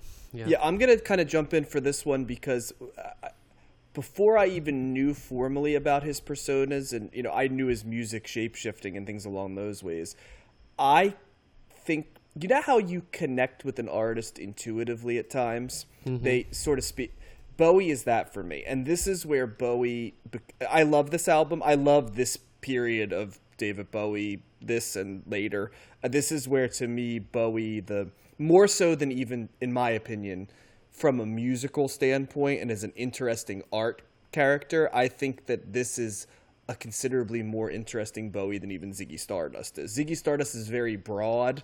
Um, some of it was shock value, you know, the the androgynous nature, is- and but it's still ve- the music is awesome to listen to. But he's not exactly reinventing the wheel either. He's just taking the T Rex sound and slowly bending it. Uh, this is where Bowie manages to merge the stuff he liked for that that backwards looking soul that he loves mixed with small elements of the glam rock he presages disco coming and kind of shows you how disco could be built in. He's taking the electron the electronic and the krautrock that we were hearing and he's moving it to the next level that it's going to be and he's uh, becoming a a artist in the ambient field that's both creating a new sound as opposed to just chasing the trend. Mm-hmm. Um, and I, it is before I even knew what Bowie was when I listened to his albums. I I knew before I even heard of it that a part of Bowie was the shape shifting because that's why it's so. It's impossible for me to think of listening to a David Bowie greatest hits because it defeats the whole concept of what David Bowie is to mm-hmm. listen greatest. Mm-hmm. I get it, but like it's just I can't even fathom not listening to David Bowie as albums because it's impossible to listen to David Bowie and not see this evolution of him through these different characters and and different sounds and that to me is what this is. This is David Bowie taking a greatest hits and a future look of all of the sounds of the 70s. And I love how each track I love how he starts station to station with the found music, krautrock, and then modernizes it the last part to be almost the traditional pop song, but it's kind of like the best song that a krautrock band could write for the Mm, last 5 mm-hmm. minutes in terms of fusing the weird with the accessible. Golden Years is so funky that he could play it on Soul Train. That's it, Yeah. he literally played that song Yeah. on Full Soul Train. It's an incredibly funky song that that just about any funk act could have done.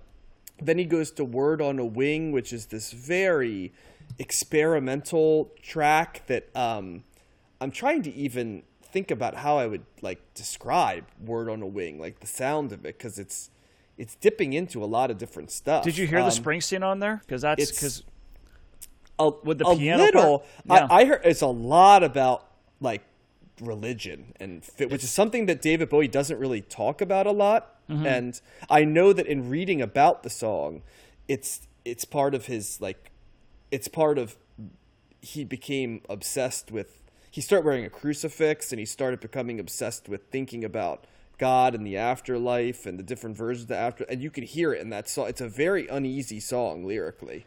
Um, it's it unnerves me that song. It's Um, kind, it reminded me a little of Leonard Cohen too, just in kind of the- yeah, that's a the good point. piano and and the kind of the stripped. It's a little stripped down in my opinion. Yeah, it's just it's a very unnerving song. I can't really describe why. TVC 15 has not psychedelic in like 60 psychedelic, but it's a it's clearly influenced by drugs and uh, the story of it is drugs and you can tell that immediately. There's there's a little bit of the disco that would stay through the stay song that's mm-hmm. afterwards.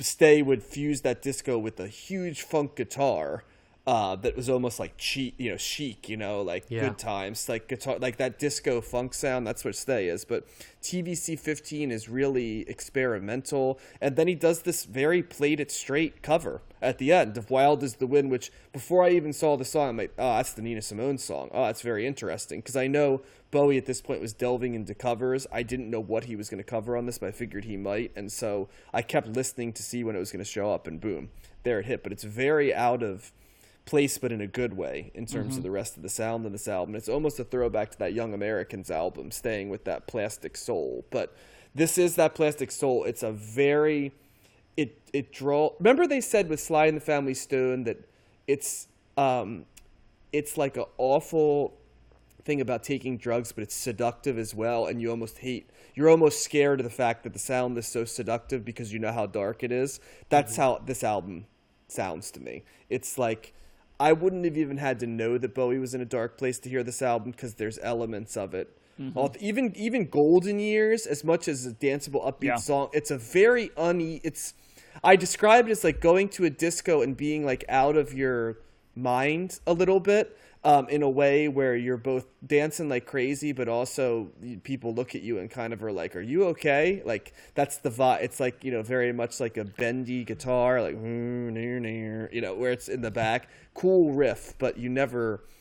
It's it's not a happy album, but it's a very intriguing album. It's we'll do some other ones I love almost as much as this one, but this is definitely my favorite Bowie album we've covered so far. And this is the first one where it's like this is where the genius of the the persona, the sound, and the interest, the transcendent, you know, per, persona of Bowie is here. So really really strong recommendation for me. I love this album. It's not going to be for everybody. You have to like your music a little bit more complex. With that being said, it's not so complex like a lot of the experimental music we do where it could drive you off because it's too strange he still even when he's getting dark or experimental has an amazing ability to make it accessible without compromising and that's a little bit of what is amazing about bowie too Yeah, I don't. e- I don't think that this is much of a stretch for, for would be much of a stretch for most people. I just think that there's so much in here that just on first listen is just super catchy and and, and, and upbeat and danceable Yeah. like it is. You know, so I I don't even know. I mean, it is there's complex complexity here, but I don't think it's in any way off putting for for most people. Um, And, and mean- make no mistake about it, the the legacy of of Bowie as a musician is much more this Bowie than Ziggy Stardust Bowie. I know the Ziggy Stardust Bowie gets a lot of the press, but when you hear musicians talk about Bowie, and do, we're beginning the period now that's by far the most influential part of hmm. David Bowie, in my opinion. It's hmm. it's this when you hear artists talk about the Bowie they love, Station to Station, Low, Heroes Lodger. That's the Bowie that comes up all the time. Now, that's not to say that there aren't people that didn't love Ziggy Stardust and Hunky Dory and Aladdin Sane, but you don't hear those dropped as oh once I heard that I this is the period where people are like oh hmm. yeah for sure. Do you, do you feel like this is kind of like you said this is what he was reaching for on this album, this fusion of R and B. Do you think these later Berlin albums are kind of like the peak maturation as an artist, or what he was I- I striving wanna- for in general versus like the earlier glam period? I want to save that discussion for when we talk about those albums and the evolution there. I also want to save it for after we listen to Kraftwerk and a little bit more Eno mm-hmm. because I think those are going to be real important reference points for us to fully know. And also, we're going to cover the Iggy Pop album that he did there. Um, and we're going to do Roxy Music and just a lot of stuff to presage this because there's a romanticism in this album, but it's it's romantic it's romantic al it's both like almost sociopathic in sound but also romantic which is such that's the plastic soul right? Or the neo romanticism you, you neo romanticism kind of had its moment at the beginning of the 80s with a lot of the british bands right that you'd hear as the original one hit wonders that neo romantic sound. It, it got mainstream with duran duran but you also had like you know flock of seagulls and um, you know orchest- orchestral maneuvers in the du- there are all these bands like that right? And but those were more unabashed romanticism. This is like a very cold romanticism. Like i want to be romantic but i can't be romantic. Um, yeah I- i'm sorry i'm rambling a little bit but i this album is as much about art as it is about music for me. It's a real No, I- it's a I- real I- true art rock music. And i know what you're saying matt about the sounds and we can talk about the sounds because there's a lot. It's a great musical album but Yeah. it's impossible for me to talk about like this album as not art as opposed to because it is. It's a, it's a it's a piece that's designed to be experienced with all of what he is No, I get that, and there's definitely like this is a different feel from the other records for sure. And you could always, I mean, even though I, I didn't have a ton, I don't have, and still don't have a ton of Bowie knowledge. Um, it, it, it- I always knew that like he's like I do different things. I'm going in different directions. I'm trying to trying new feels. I'm trying new. I knew he did different characters and stuff, and so I always knew that that stuff was out there. Um, it just didn't. It was just. It always came down to me. Do I like what he's doing? And so when I when you listen to the Greatest Hits album, which basically starts with Space Oddity, um, Odyssey, and it goes through. Um, what is it? It's like it's like the early '90s, like some of the electronic stuff that he did in the early '90s. You know, that's you're spanning you know two and a half decades uh, of of Bowie's stuff, and so it's um a lot of it's just great, and it's cool. It's cool for me to listen to. It's like oh here's the here's the uh, you know uh, the Cliff's Note version of what he's doing, um, and you're getting a little bit of everything. But um, I get it if people are really into the persona and stuff, and they know so much about it that it's that that's what they grew up with. It's hard to detach from that. Well, but as someone I- who didn't really do that, I, I don't get as attached into those perso- into the personas as, Well- as as other people might. I take the Bowie biographies really seriously. Uh, You know how you are you could watch stuff on the Beatles, right? You're fascinated by everything mm-hmm. about the Beatles, right? And I'm I'll be very honest with you, I'm less fascinated because to me it's a lot more of like a it's a it's a less I love the Beatles, but it's a less interesting narrative for me. It's like, oh, okay, That's, now well, we went to fair. India. And mean, stuff. Right. Bowie's Bowie might be the most Bowie- interesting artist ever. Whereas Bowie for me is endlessly fascinating, and like I love his music even if I didn't know his but. But to me, what makes him, Uh, you know, is is the bio. Like it's impossible to not be, in my opinion, transcended by the bio. He's like, mm-hmm. he's like in. The, we've talked about the zeitgeist. He's everywhere. He's appropriating the best trends, but not in a dodgy way. He's out in front of other ones. He's creating a few of his own as we go here. He's around ev- everybody in the 70s who's cool or ahead of their time. Bowie is in there, you know, whether it be Lou Reed, Brian Eno, Iggy Pop, you know, the German crowd. I mean, he's around all these people, and he's Yeah. just got like impeccable taste. And so to listen to his albums is in some ways to listen to the 70s in terms of cool music. Mm-hmm. you know, mm, Yeah. and, and that's why this stuff is fascinating to me. He's even ahead of the curve on things like disco, where he's like, well, this is going to clearly be coming. So, yeah. Yeah. So, anyway, my take there. It's also a, a remarkably concise album that packs a lot a lot into Yeah, it, that's true.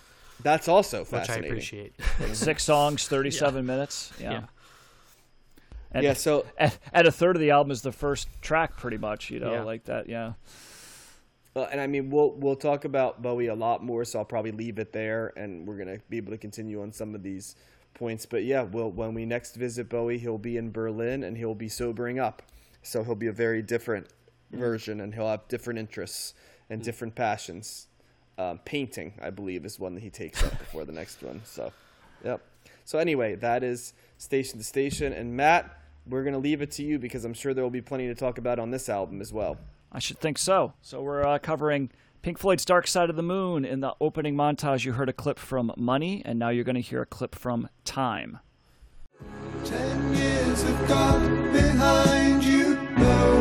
Told you when to run. You missed the starting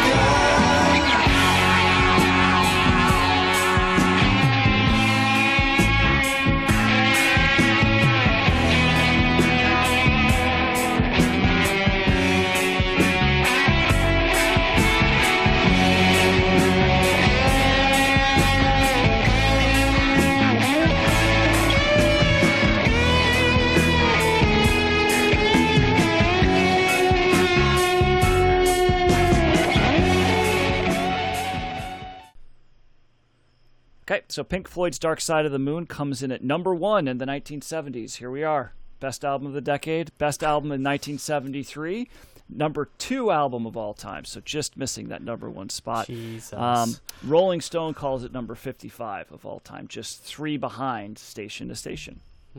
Uh, we previously covered Pink Floyd in three other episodes. Twice in, in season one, we did Saucerful of Secrets on episode 10 and Piper at the Gates of Dawn in episode 24. And we also covered Meddle in season two, episode 11.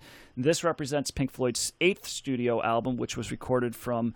Uh, started recording in May of 1972, re- recording finished in January of 73, and the album was released on March 1st, 1973.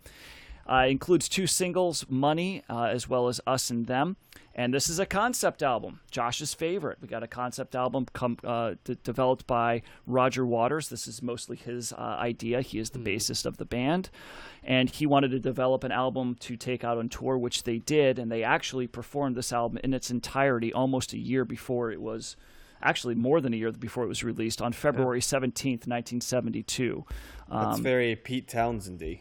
You know, yeah, develop an good album point. to take and tour. Yeah. Yep. And uh, so, but they would, yeah, they would, they would tour this album uh, for a while before they actually released it. So the concepts that we're hearing uh, in this record include themes that uh, Waters was going was was going through his mind, including conflict, greed, time, death, and mental illness. Uh, there's a lot of people feeling that that a lot of the inspiration here still came from Syd Barrett, their original founding member, who was kind of losing his mind uh, around this time. Um, still continuing to lose his mind. It started in the late '60s. Uh, but the other band members were very much into this idea, even though it was Waters' main idea. They were all pretty much bought into all of the different ideas that were being covered. Uh, they were all, a lot of them were on the same page musically, and they actually said that this might be the the, the, the, the most pleasant time in the band, the, where, where they were the most cohesive, um, where they, that they would ever be. So each side of the record is a continuous piece of music. Uh, the the five tracks on each side they're, they're supposed to reflect various stages of human life. Uh, Waters did write all the lyrics, but the band, all the me- members contributed to the music. Gilmour, Gilmour, David Gilmour, guitarist, sings on most of the tracks, and he harmonizes with the keyboardist Rick Wright. Um, he also double tracks, so sometimes Gilmour is uh, is harmonizing with himself.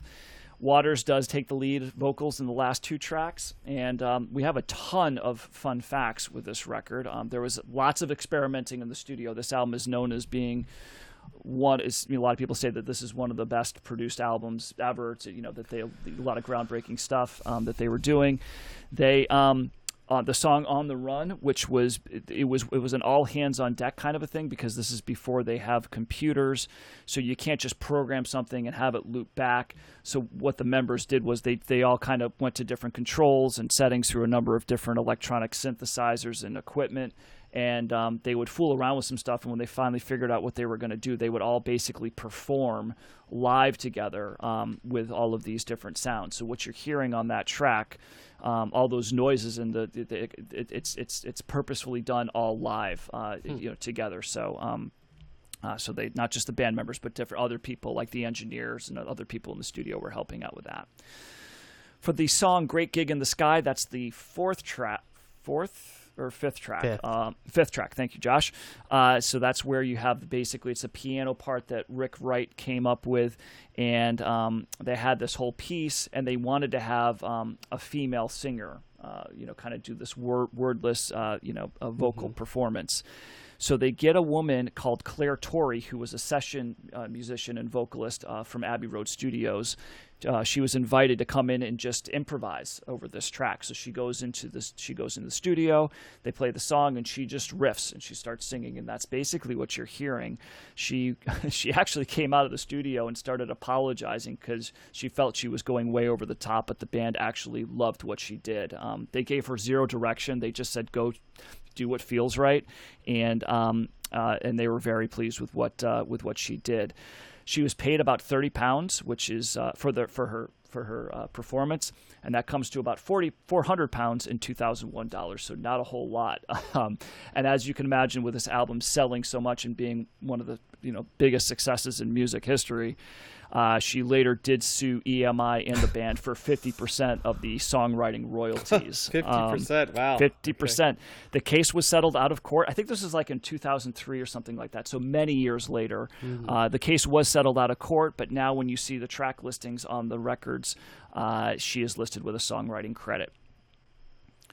You might have heard throughout this record several voices talking and saying a variety of different things. Um, this this was the idea of Waters, and what he would do was he would write a series of questions on uh, index cards. Um, some of them starting off very simple, like "What's your favorite color? What's your favorite food?" That type of thing, um, and then they would go into other strategies. kind of oblique strategies. I was reminded of that. Yes, Josh. Uh, and then the questions would go into more serious kind of things, like um, have have you ever? When was the last time you went mad, or something like that. So they would uh, they would show these cards to uh, various people working in the studio um, and other people that were just passing by.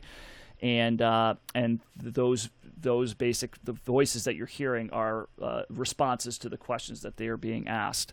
Fun fact about this Paul and Linda McCartney were actually recorded with some answers for some of these questions. However, they were not included because the band, the band members felt that they were trying to be too funny. They were, they were trying to be funny, and it just didn't work out. Um, but they did use Wings guitarist Henry McCullough, who contributed the line that was used a couple of times. I don't know. I was really drunk at the time. So that guy, when you hear that lyr- that line, that's from the Wings guy. So. Um, the album cover is an iconic album uh, album cover. They hired the graphic design team Hipgnosis, which was the same you know team that's done their that did their previous albums album covers, and they asked them to create something that was quote smarter, neater, neater, and more classy.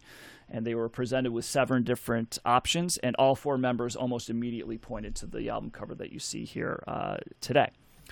Uh, they were very uh, confident with the strength of Waters' lyrics that they decided for the first time to actually print them on the album sleeve. I'll be interested to hear if you guys feel that that was a good idea, if the lyrics really were uh, were worth printing on the album sleeve.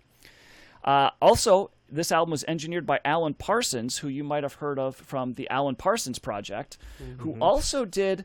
I didn't know this. Do you know that Alan, Parsons Project responsible for the Chicago Bulls 1990 uh, Oh, uh, song, the Yeah, come out song Yeah. yeah. What's the didn't- I was What's like- the name of it? I always forget. I think it's called of it. Sirius. Sirius. There you go. Yes, something like that. that. Yeah. Mhm. So he was the engineer, and he. It's kind of interesting. Uh, Waters and Gilmour kind of downplayed his his contribution to the record in later years, although Nick Mason, the drummer. Uh, refuted that, saying no, he did a lot, but he, he, you know, he he actually probably did, you know, contribute a lot. He had a lot of ideas here, um, and uh, and he kind of felt he kind of felt that he uh, that he's, he's he's frustrated that that they never uh, that the band made untold millions and a lot of the people that were involved in the creation of the record didn't really get their you know uh, recognition so um, Uh, the band wanted to call it Dark Side of the Moon, but they had to change it initially to Eclipse because they realized another band called Medicine Head used the used the same title, Dark Side of the Moon, for their 1972 album. But Pink Floyd decided they could change it back after after that album by Medicine Head was a commercial failure. John, this album was was uh, there was a press reception for this album held on February 27th, just a little bit before it was actually released, and it was done at the London Planetarium. Uh, well, that's a little bit on, the nose, isn't it? Right? Uh, Yeah, there? it is. Yes, it is. So um, sales of this album were massive, to say the least. It actually only held the number one spot in the United States for one week. It did remain on the Billboard chart for, uh, uh, initially for 736 non-consecutive weeks. Um, but in total, as of July 2021, it's occupied that list for 958 weeks, which, if that was continuous, it would be 18 and a half years, roughly. Wow. It's est- and it's estimated that one in 14 people in the U.S. under the age of 50 have or have mm-hmm. owned a copy. Yeah, I remember hearing that. Yep. In the UK, it's the seventh best-selling album of all time, and it's their highest um, highest album to never have actually hit number one. And it's estimated to have sold 45 million copies, roughly 45 million copies worldwide, and it is what's known as the fifth best-selling album of all time. Behind the Bodyguard soundtrack, which I is, is I'm, I'm amazed at that that's Yeah. like right right behind It it, did sell a lot right ahead of it, I should yeah. say. Bat Out of Hell, uh, 45. Yep, uh, Meatloaf, Back in Black, which was around 50 million, and Thriller, which is like crushing everything at 67 million.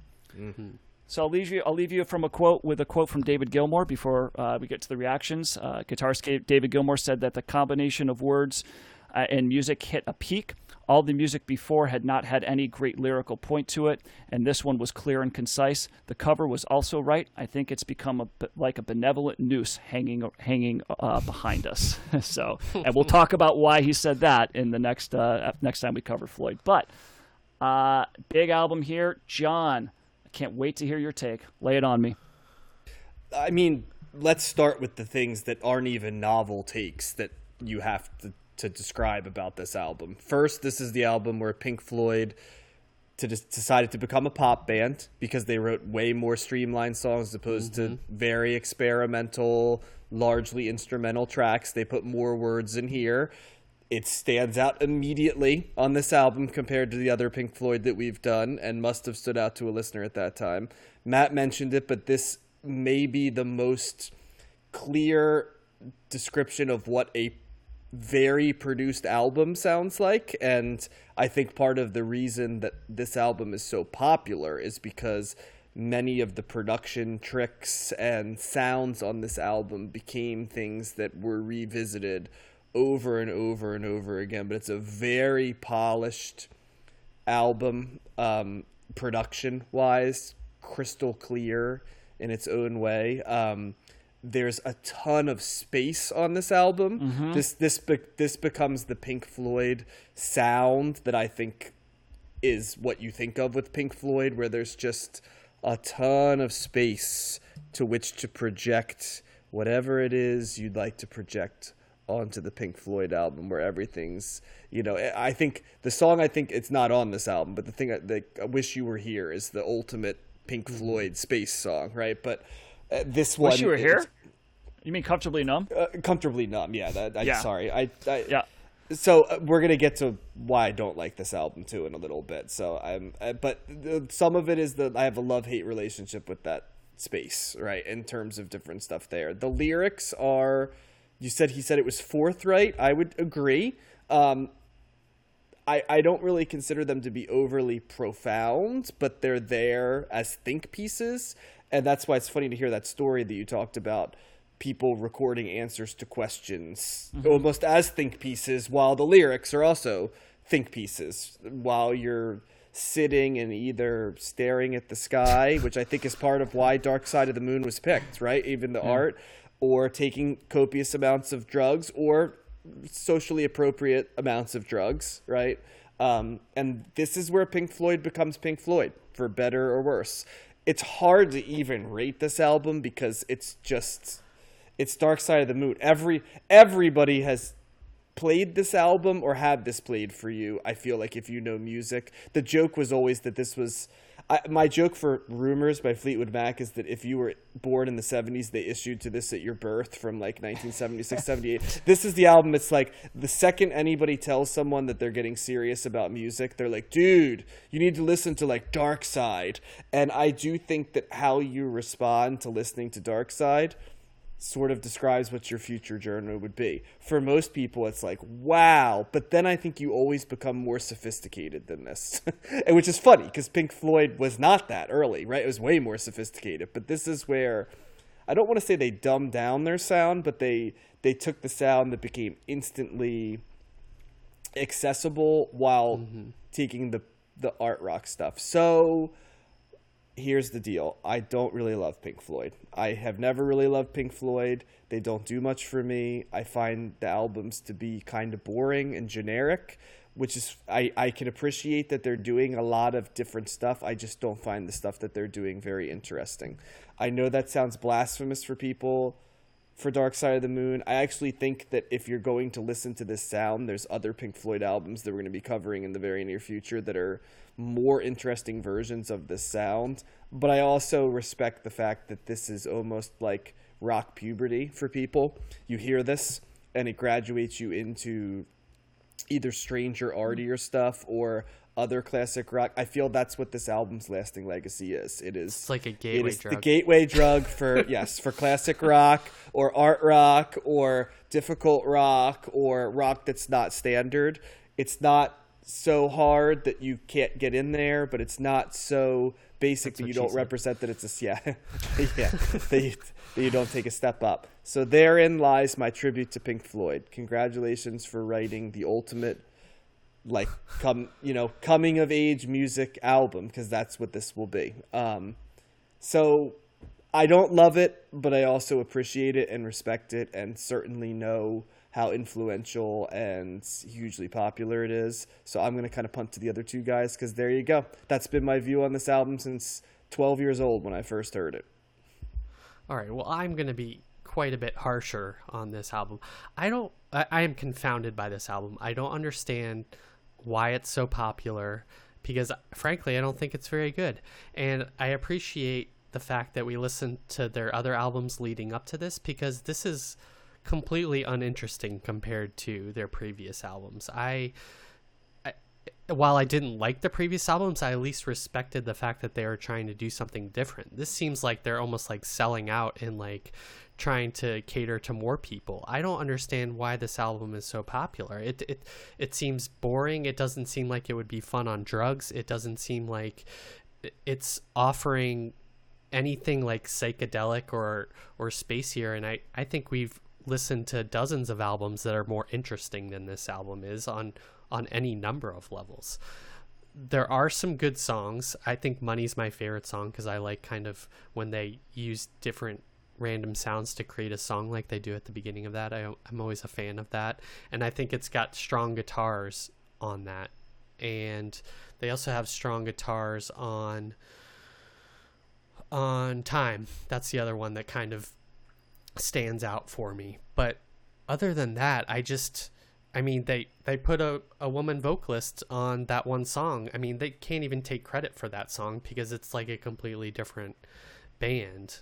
The I I agree with John. I think this is their most accessible album, but I don't like do people I, and we've alluded to this before. Like, do Pink Floyd fans even like this album because it sounds so different compared to their previous stuff? Like, this is such kind of a, a almost a cheapening or a trans, such a stark transition to what they were. And I know we've said before that Syd Barrett was kind of an influence on that on that earlier in, incarnation of the band, and I guess maybe this is them growing out of of his influence. But so on some level, I guess I could understand it that way. But um, I don't. I don't. Also, you, Matt, you described kind of all of the the production tricks and and things that they do on this album. I don't really hear any of that, or it doesn't seem like that complicated to me, especially compared to, you know, the all of the krautrock that we've listened to and some of the other and even stuff with like that Brian Wilson was doing and things like that. I don't hear I didn't really pay attention to the lyrics to be fair, so I can't really comment on if they're complicated. I didn't really hear it as a concept album at all. Um, all the things that you mentioned, yeah, they're certainly concepts, but I don't think they're that like really comes into play in this album. I think all the other, you know, the Who concept album and and um, or both of the Who concept albums were more interesting than this was. If it was a concept album, I did like the On the Run as the electronic, and I appreciate the fact that you said that it was done live. That is is interesting. It's not. It would be easy just, nowadays just to kind of create a looping a looping sound. Mm-hmm. It, it does remind me of electronic running when they're when, in that song. But yeah, I I don't I never heard this song album or was introduced to this album as a younger as a teenager, so I was and I was never so it was never a gateway album to me to other things. I don't John always brings up the the Pink Floyd uh you know planetarium stuff. I i don't even think this would be enjoyable in a planetarium. I'd rather listen to like dozens of other albums in a planetarium than this one. I i just like this is really like mind-boggling. The more i lis- listen to this album i just like don't understand. I'm like i feel like an alien or something. Like what's the big deal with this album so it's overhyped. I think it's just overhyped and overrated ultimately. It may be more accessible Pink Floyd, but I don't know if it's better Pink Floyd. And maybe there'll be albums down the road that are better Pink Floyd, but I just don't. With the exception of, I, I do like the album cover. I kind of like that stark, simple design. I think that's kind of had a lasting pop cultural imprint. As well as you didn't mention any of the kind of legacy stuff with Wizard of Oz and playing this album backwards and stuff like that. I think that has kind of stood the te- the test of time, at least in film lore. But um, yeah, I just don't convince me that it's, it's amazing, Matt. Josh, Yeah, that was was, about to say- that was I think that was your worst take I've ever heard. what are you talking about? What? Are, have you did you listen to the how how familiar were you with this before? I was not very week. familiar with it. did you ever hear it before? I must have at some point when it was, Yeah. you know, because it's on the list of best albums or whatever. No. Okay. So first of all, I'm not going to sit here and say that this is the second best album of all time. That that's what I think. However, this is a phenomenal album, and I I love it. I've always loved it. Um, I, I, I don't know what you're looking for. You're you're you're you you you're like it's. I you didn't like the Pink Floyd before because it was all out there and weird, and now they do something that's more accessible, and you're like, what's the what, you know I that's not as good as the other stuff. It's like I'm not I'm not sure what you're going for there. Yeah. Um, you know, but uh, I I can get I can understand if you feel that it's too spacey or it's too much space. There is John said it. There is a lot of space on this. Um, so this album does you know pardon the pun, but breathe right. So that allows you to kind of you know kind of kind of be there with it, particularly with a song like Us and Them. I think that's like the ultimate version of that. It's just this very slow track. That's the drums are very slow. It's got this very. You mean talk about you know atmospheric and ethereal and you know uh, it th- this is this is like a definition of that um I feel like some of their other songs on their previous albums were more spacey, if that's what you were looking for. Maybe my definition of spacey Really? is different than. well I, I don't know maybe Saucerful is I, the, the the Syd Barrett stuff thought- is totally different than this you mm-hmm. know like I that always wasn't thought the- spacey I always thought the concept of this album was space. It always felt like to me because it's just wide open. yeah It- the heart that that like heartbeat sound. It, it, That's the production. You, that, that, like Hmm. Yeah. you'd recognize the tricks, Josh, like because they the heartbeat trick comes to mind, the double tracking. Maybe I've just heard all these tricks before Well, too yeah, much to like I- not yeah. appreciate it. You know, But but you're also like I don't know what they're doing like techno like you but you said you liked On the Run which was all electronics it was all studio stuff it was all done you know in in the moment and it wasn't stuff stuff like this was not being done then too that's the other thing this is an immaculately produced album now some people might go well it's overproduced it's too much and okay That's maybe that's but my like, camp, but you you're know, right. It's but it's- immaculately it's- produced, but it's yeah. so crisp and clear. The guitar, I, I will say, uh, time that guitar solo on time is one of not that it's not because it's complicated. That's one of my all-time favorite guitar solos because behind it, the bass, the bass of that, the menacing pounding, you know, the bass behind that, along with the drums, and then that David Gilmour's guitar tone is one of my favorite guitar tones. It's it's pure like it's it's it's pure jo- not joy, but like it's it's like the perfect sounding guitar sound um, as far as I'm concerned. David Gilmour's guitar playing is a, is is tremendous here, um, and you've got just interesting time signature, signatures. You do mention money. You, it's like done in seven eight time, and then they cut when they do the they do the uh, guitar solo. They cut back to four four, mm. and then they bring it back to seven eight. That's just such a cool bluesy you know bass riff that he's doing there, um, and it kind of and it, you know they bring in the saxophone solo, which you know if you don't like the sax, I get you probably don't like that, but I think it's a really interesting you know complement to what's happening there. Um, and it's melodic. It's very beautiful. Like the piano parts that Rick Wright is doing is just so. the, the great gig in the sky, those like the, the transitions, the chords, so well done, so well done, and um, you know, uh, us and them as well. Just a very pretty, walking, melodic kind of so- uh, song. Um, and I love the way that ends. Eclipse is just a really cool ending to it. So this bombastic ending that's kind of just like it's a little repetitive, but it's also very short, and it's just this you know this emphasis on the uh, on the overall album. So I mean, I get the the knock on Pink Floyd. I get why you know it's it's you know if, you don't like the, the spaciness of the record, um, you know Gilmour's echoey you know vocals are permeated throughout this. You know, um, but uh, but just because it's something that yes is maybe you know probably a lot of people are liking to do drugs behind this doesn't take away from what's you know musically what's happening in here. Um, i it's I don't know if I don't know, think it's my favorite Pink Floyd album. I think we're still gonna probably get there, but uh, I, I, think and I think John's right too. I think this is you know you say it's a kind of like a gateway you know kind of album, and and and I would probably agree with that. Um, I do think lots of Pink Floyd fans. You're asking, do Pink Floyd fans like this album? Yes, they do. They like it a mm-hmm. whole hell of a lot. Um, so and so do a lot of other people that aren't Pink Floyd fans. I mean, this this album, there's a reason why it sold 45 plus yeah. million copies. You know what I mean? So I, I don't know what to tell you, man. What are you missing? I just listen to it. If you're not getting this, then I I don't know what to say. I don't know how you convince somebody to like an album that they so decidedly do not. Um, if you're feeling like it's overrated, it's at number two of all time. I get it when you're looking at, and we just talked about this before coming on air. If you look at the top 10 uh, albums on best ever albums of all time, it's the Beatles, Radiohead, and um, Pink Floyd, right? That's like, yeah. that's it. Um, so it's it's you know take that with a grain of salt. But to to say that this album is is widely overrated or not good is just I don't know in my view patently not true. Um, this is a tremendously talented band.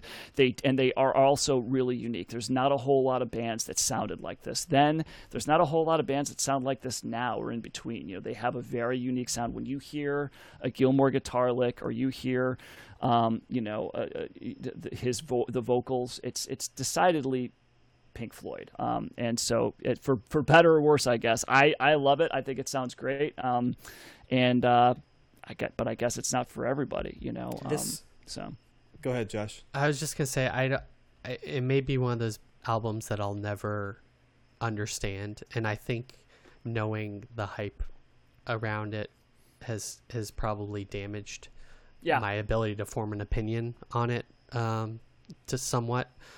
But I mean, even like just I think that listening to the Genesis albums, I feel like those are kind of more complex than what's going on here uh, musically. Oh, I would agree with that for sure. I mean, I, am not. So, I'm not so arguing why aren't the those, complexity here. I'm just saying, why aren't those albums appreciated more than than this. Oh, because they're way more about... they're way more niche. There's no way a Genesis album selling anywhere near 45 million copies. This is yeah. This is some this is capturing like the best of both worlds, right? You're getting the massive popularity, like the pop culture popularity of of, of the, you know the easy li- listening nature of this record, yeah. along with the artistic credit yeah. you know credibility of the of the critics and the and the people. And this is considered prog rock, which I always kind of took like this is not what I could I don't know what I would call this. It's more yeah. not prog rock, you know, but this is more of a critically acclaimed album as well. And P- Pink Floyd is a very revered band, so you're getting the you're getting the both of that. Genesis is not getting anywhere close to what Pink so Floyd did. Can um, you know popularity wise?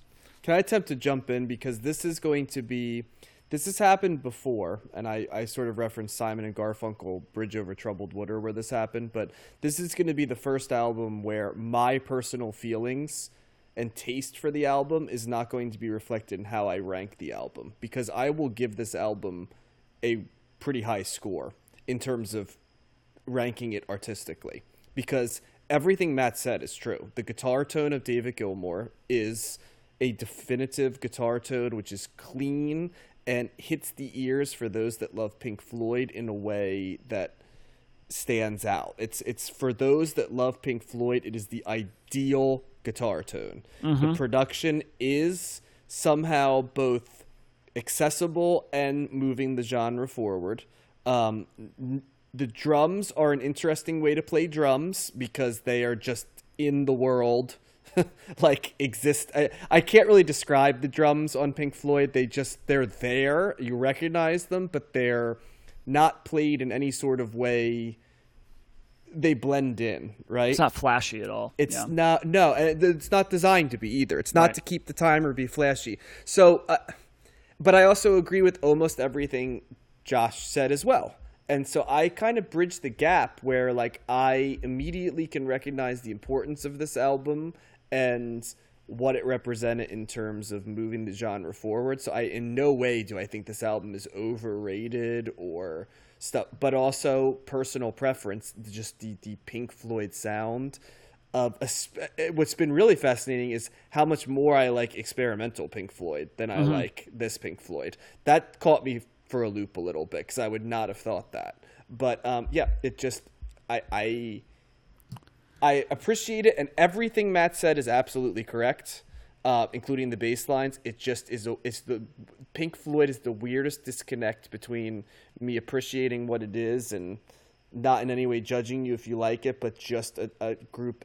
Everything I really viscerally connect with in music is sort of an opposite reaction to what Pink Floyd is. I think is how I've always described it, and so because of that when I listened to this, it was like a reverse gateway drug for me. It's mm-hmm. like I want to listen to stuff that doesn't sound like this, and a lot of no, I mean, and I don't mean to be mean because it wasn't like I hated it. It's just Yeah. like there's got to be something that sounds different than this, and a lot of my music that I sought out went in a different direction from what this sounds like. So I think that's kind of where it comes from. So Well, and go ahead, Josh. I was gonna say I think maybe maybe like you guys were saying of how this is kind of like the the amalgamation of like different of different things to make it the most accessible and maybe that's kind of where it I have the problem or why where it's not working for me is because we've heard all of these I've it's like if we pulled Pink Floyd apart into like different types of music it's like the other stuff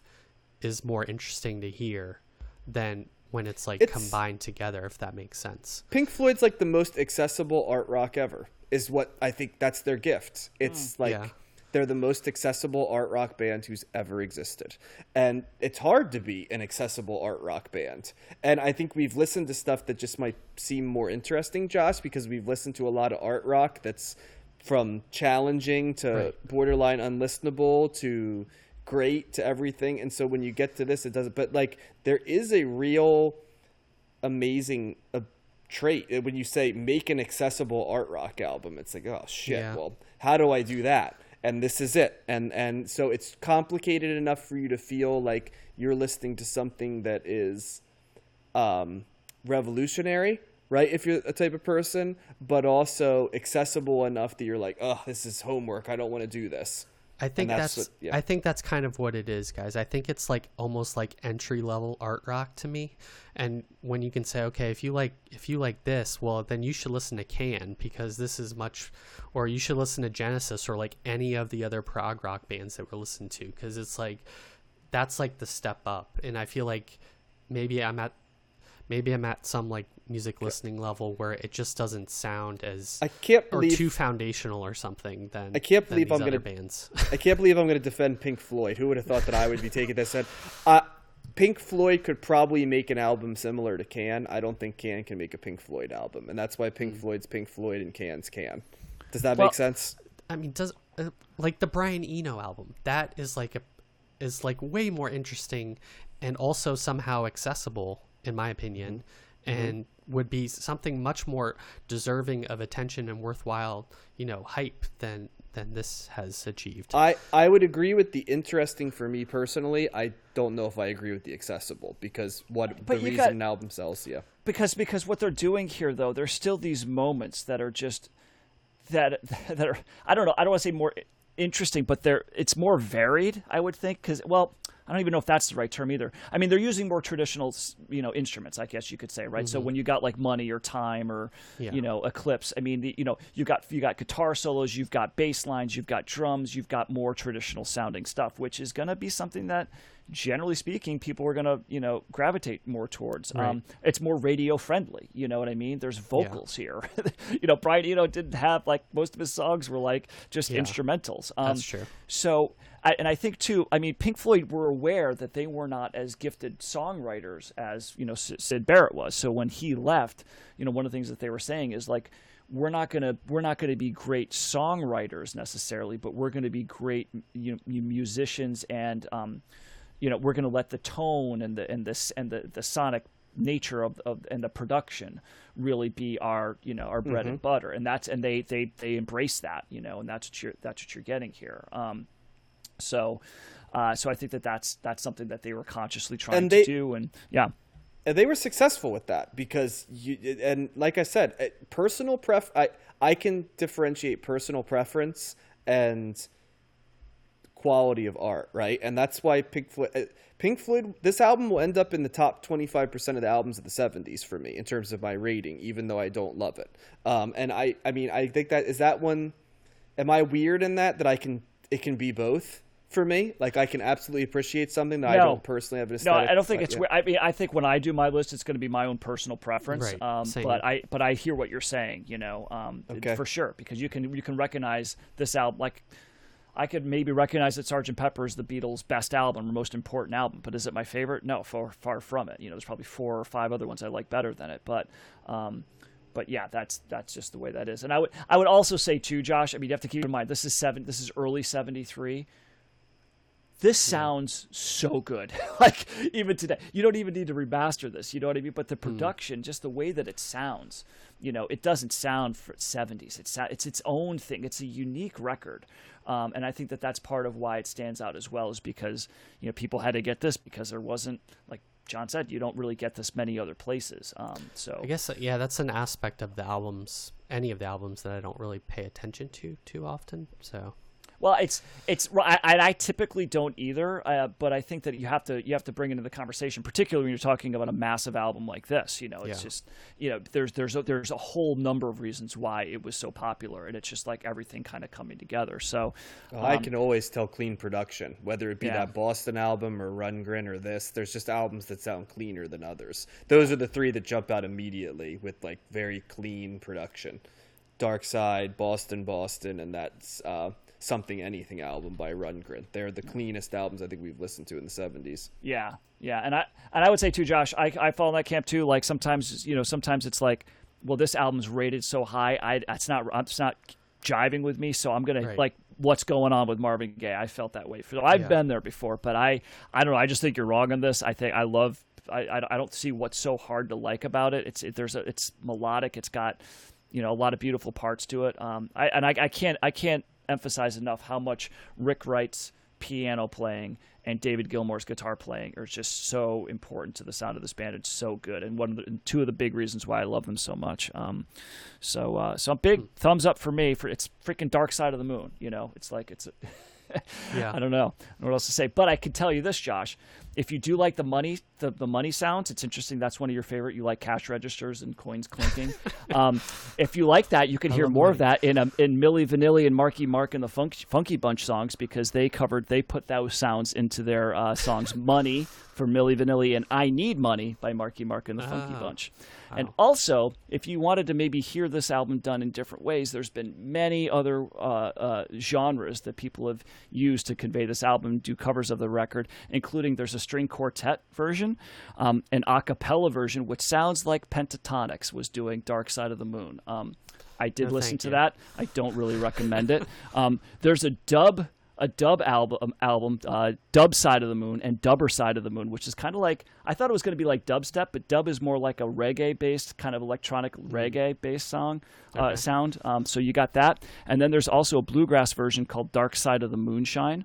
So you can you can listen to that, Josh. Um, and then and then I forgot about this. Flaming Lips did a whole cover of this record several years ago with a band called Star Death and the White Dwarfs and um, I actually saw them play it in its entirety at Bonnaroo. They, that was one of their touring things that they did. So it's Wow. it's that's that's a more you might like that actually, Josh. That you want to say a more interesting record. They're doing it doesn't at some parts it sounds like the Pink Floyd version, and other parts it doesn't sound like it at all. Um, and it's also in the recording registry. The the Library of Congress put it in the National Recording Registry, um, and you can watch the.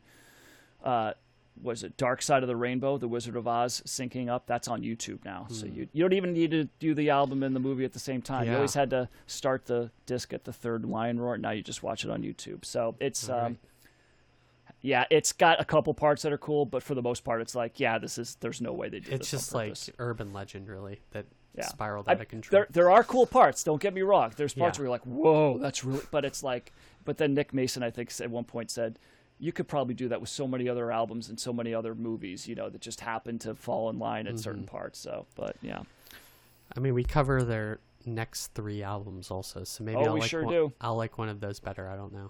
yeah. And John's right. This is where Pink Floyd becomes the Pink Floyd that you know blew up, and I mean, this this this changed the trajectory of all their lives and everything like that. So Yeah. uh, yeah. So the next three I- are gonna fall I- more in line with us. and I'm gonna give each an honest listen and go with no preconceptions. But my take on this one is the same as it's always been: an mm-hmm. essential listen, a must listen if you're listening to this podcast, and an album I've never liked, and I don't think I ever will like. And I mean, it can it can be both, you know, and that's the fair thing, you know what I mean? And you Do can, you have a what's the song? Is there any song on here that you like nominally?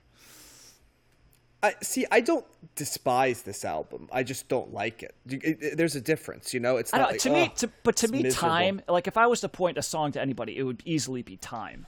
Like Yeah, that is, probably. you know, I just think. like the do you think "Brain Damage" is the most well-known song on this album? No, no, money. money, money was a single. Oh, Yeah, money was a top twenty single. So um, yeah. Money and time are the two that immediately pop off for me. on Those are this the ones that jumped out to me too. I guess. yeah. Yeah. So, but yeah, no, I, I, you can absolutely have a different opinion than me on this, and you're probably right. But for me personally, it just doesn't hit. But that doesn't mean all Pink Floyd won't. And like I said, up until this point, two of them I really liked. Meddle had its moments, just you know, and I know that I know enough variations of what's gonna go that there might be stuff that hits. But for me right now, Well, I can say this little little little tip in my hand here. The next two albums, uh, much longer songs on those records than what you have here, Josh. So if you wanted something a little, you know, less less uh, straightforward, we'll get that. So Yeah. Okay. Well, do you want tell me to very tell me I'm wrong in the comments in the YouTube when John puts this Oh, up in the yeah, yeah they're- will. yeah. Well, let me run through very quickly the albums we're going to cover in the next album, which is going to be a cold listen hot take. Sound good, guys? Because I know we're mm-hmm. running long here. So we got Bob Marley, Catch a Fire. We got the Isley Brothers, Three Plus Three. Roxy Music, For Your Pleasure. Herbie Hancock's Headhunters. Joni Mitchell, Court and Spark. 10cc, Sheet Music. The New York Dolls, self titled. And Bruce Springsteen, Wild, Innocent, and the E Street Shuffle. Interestingly enough, guys, eight albums, but our our least amount of runtime of hmm. any cold listen hot take we've done. So a lot of quick bangers this week. That's what she said. Yeah, except that's the second time Josh has No, Josh, on one of those. Josh, that's my line. And with that profound final statement, I think I'm going to sign off for this week. Uh, as always, you know, check us out on the socials uh, at Combing the Stacks on Twitter, our YouTube account, Combing the Stacks. Uh, Combing the Stacks, and you can email us at combingthestacks at gmail.com. Have a wonderful weekend, folks, and take care of yourself. The Combing the Stacks podcast is hosted by John, Josh, and Matt, who thank you as always for listening to the show. We'd like to thank our podcast host, Anchor, for hosting our full archive of shows. We'd also like to thank CleanFeed for providing our audio and Audacity for providing the editing software we use for the creation of the show.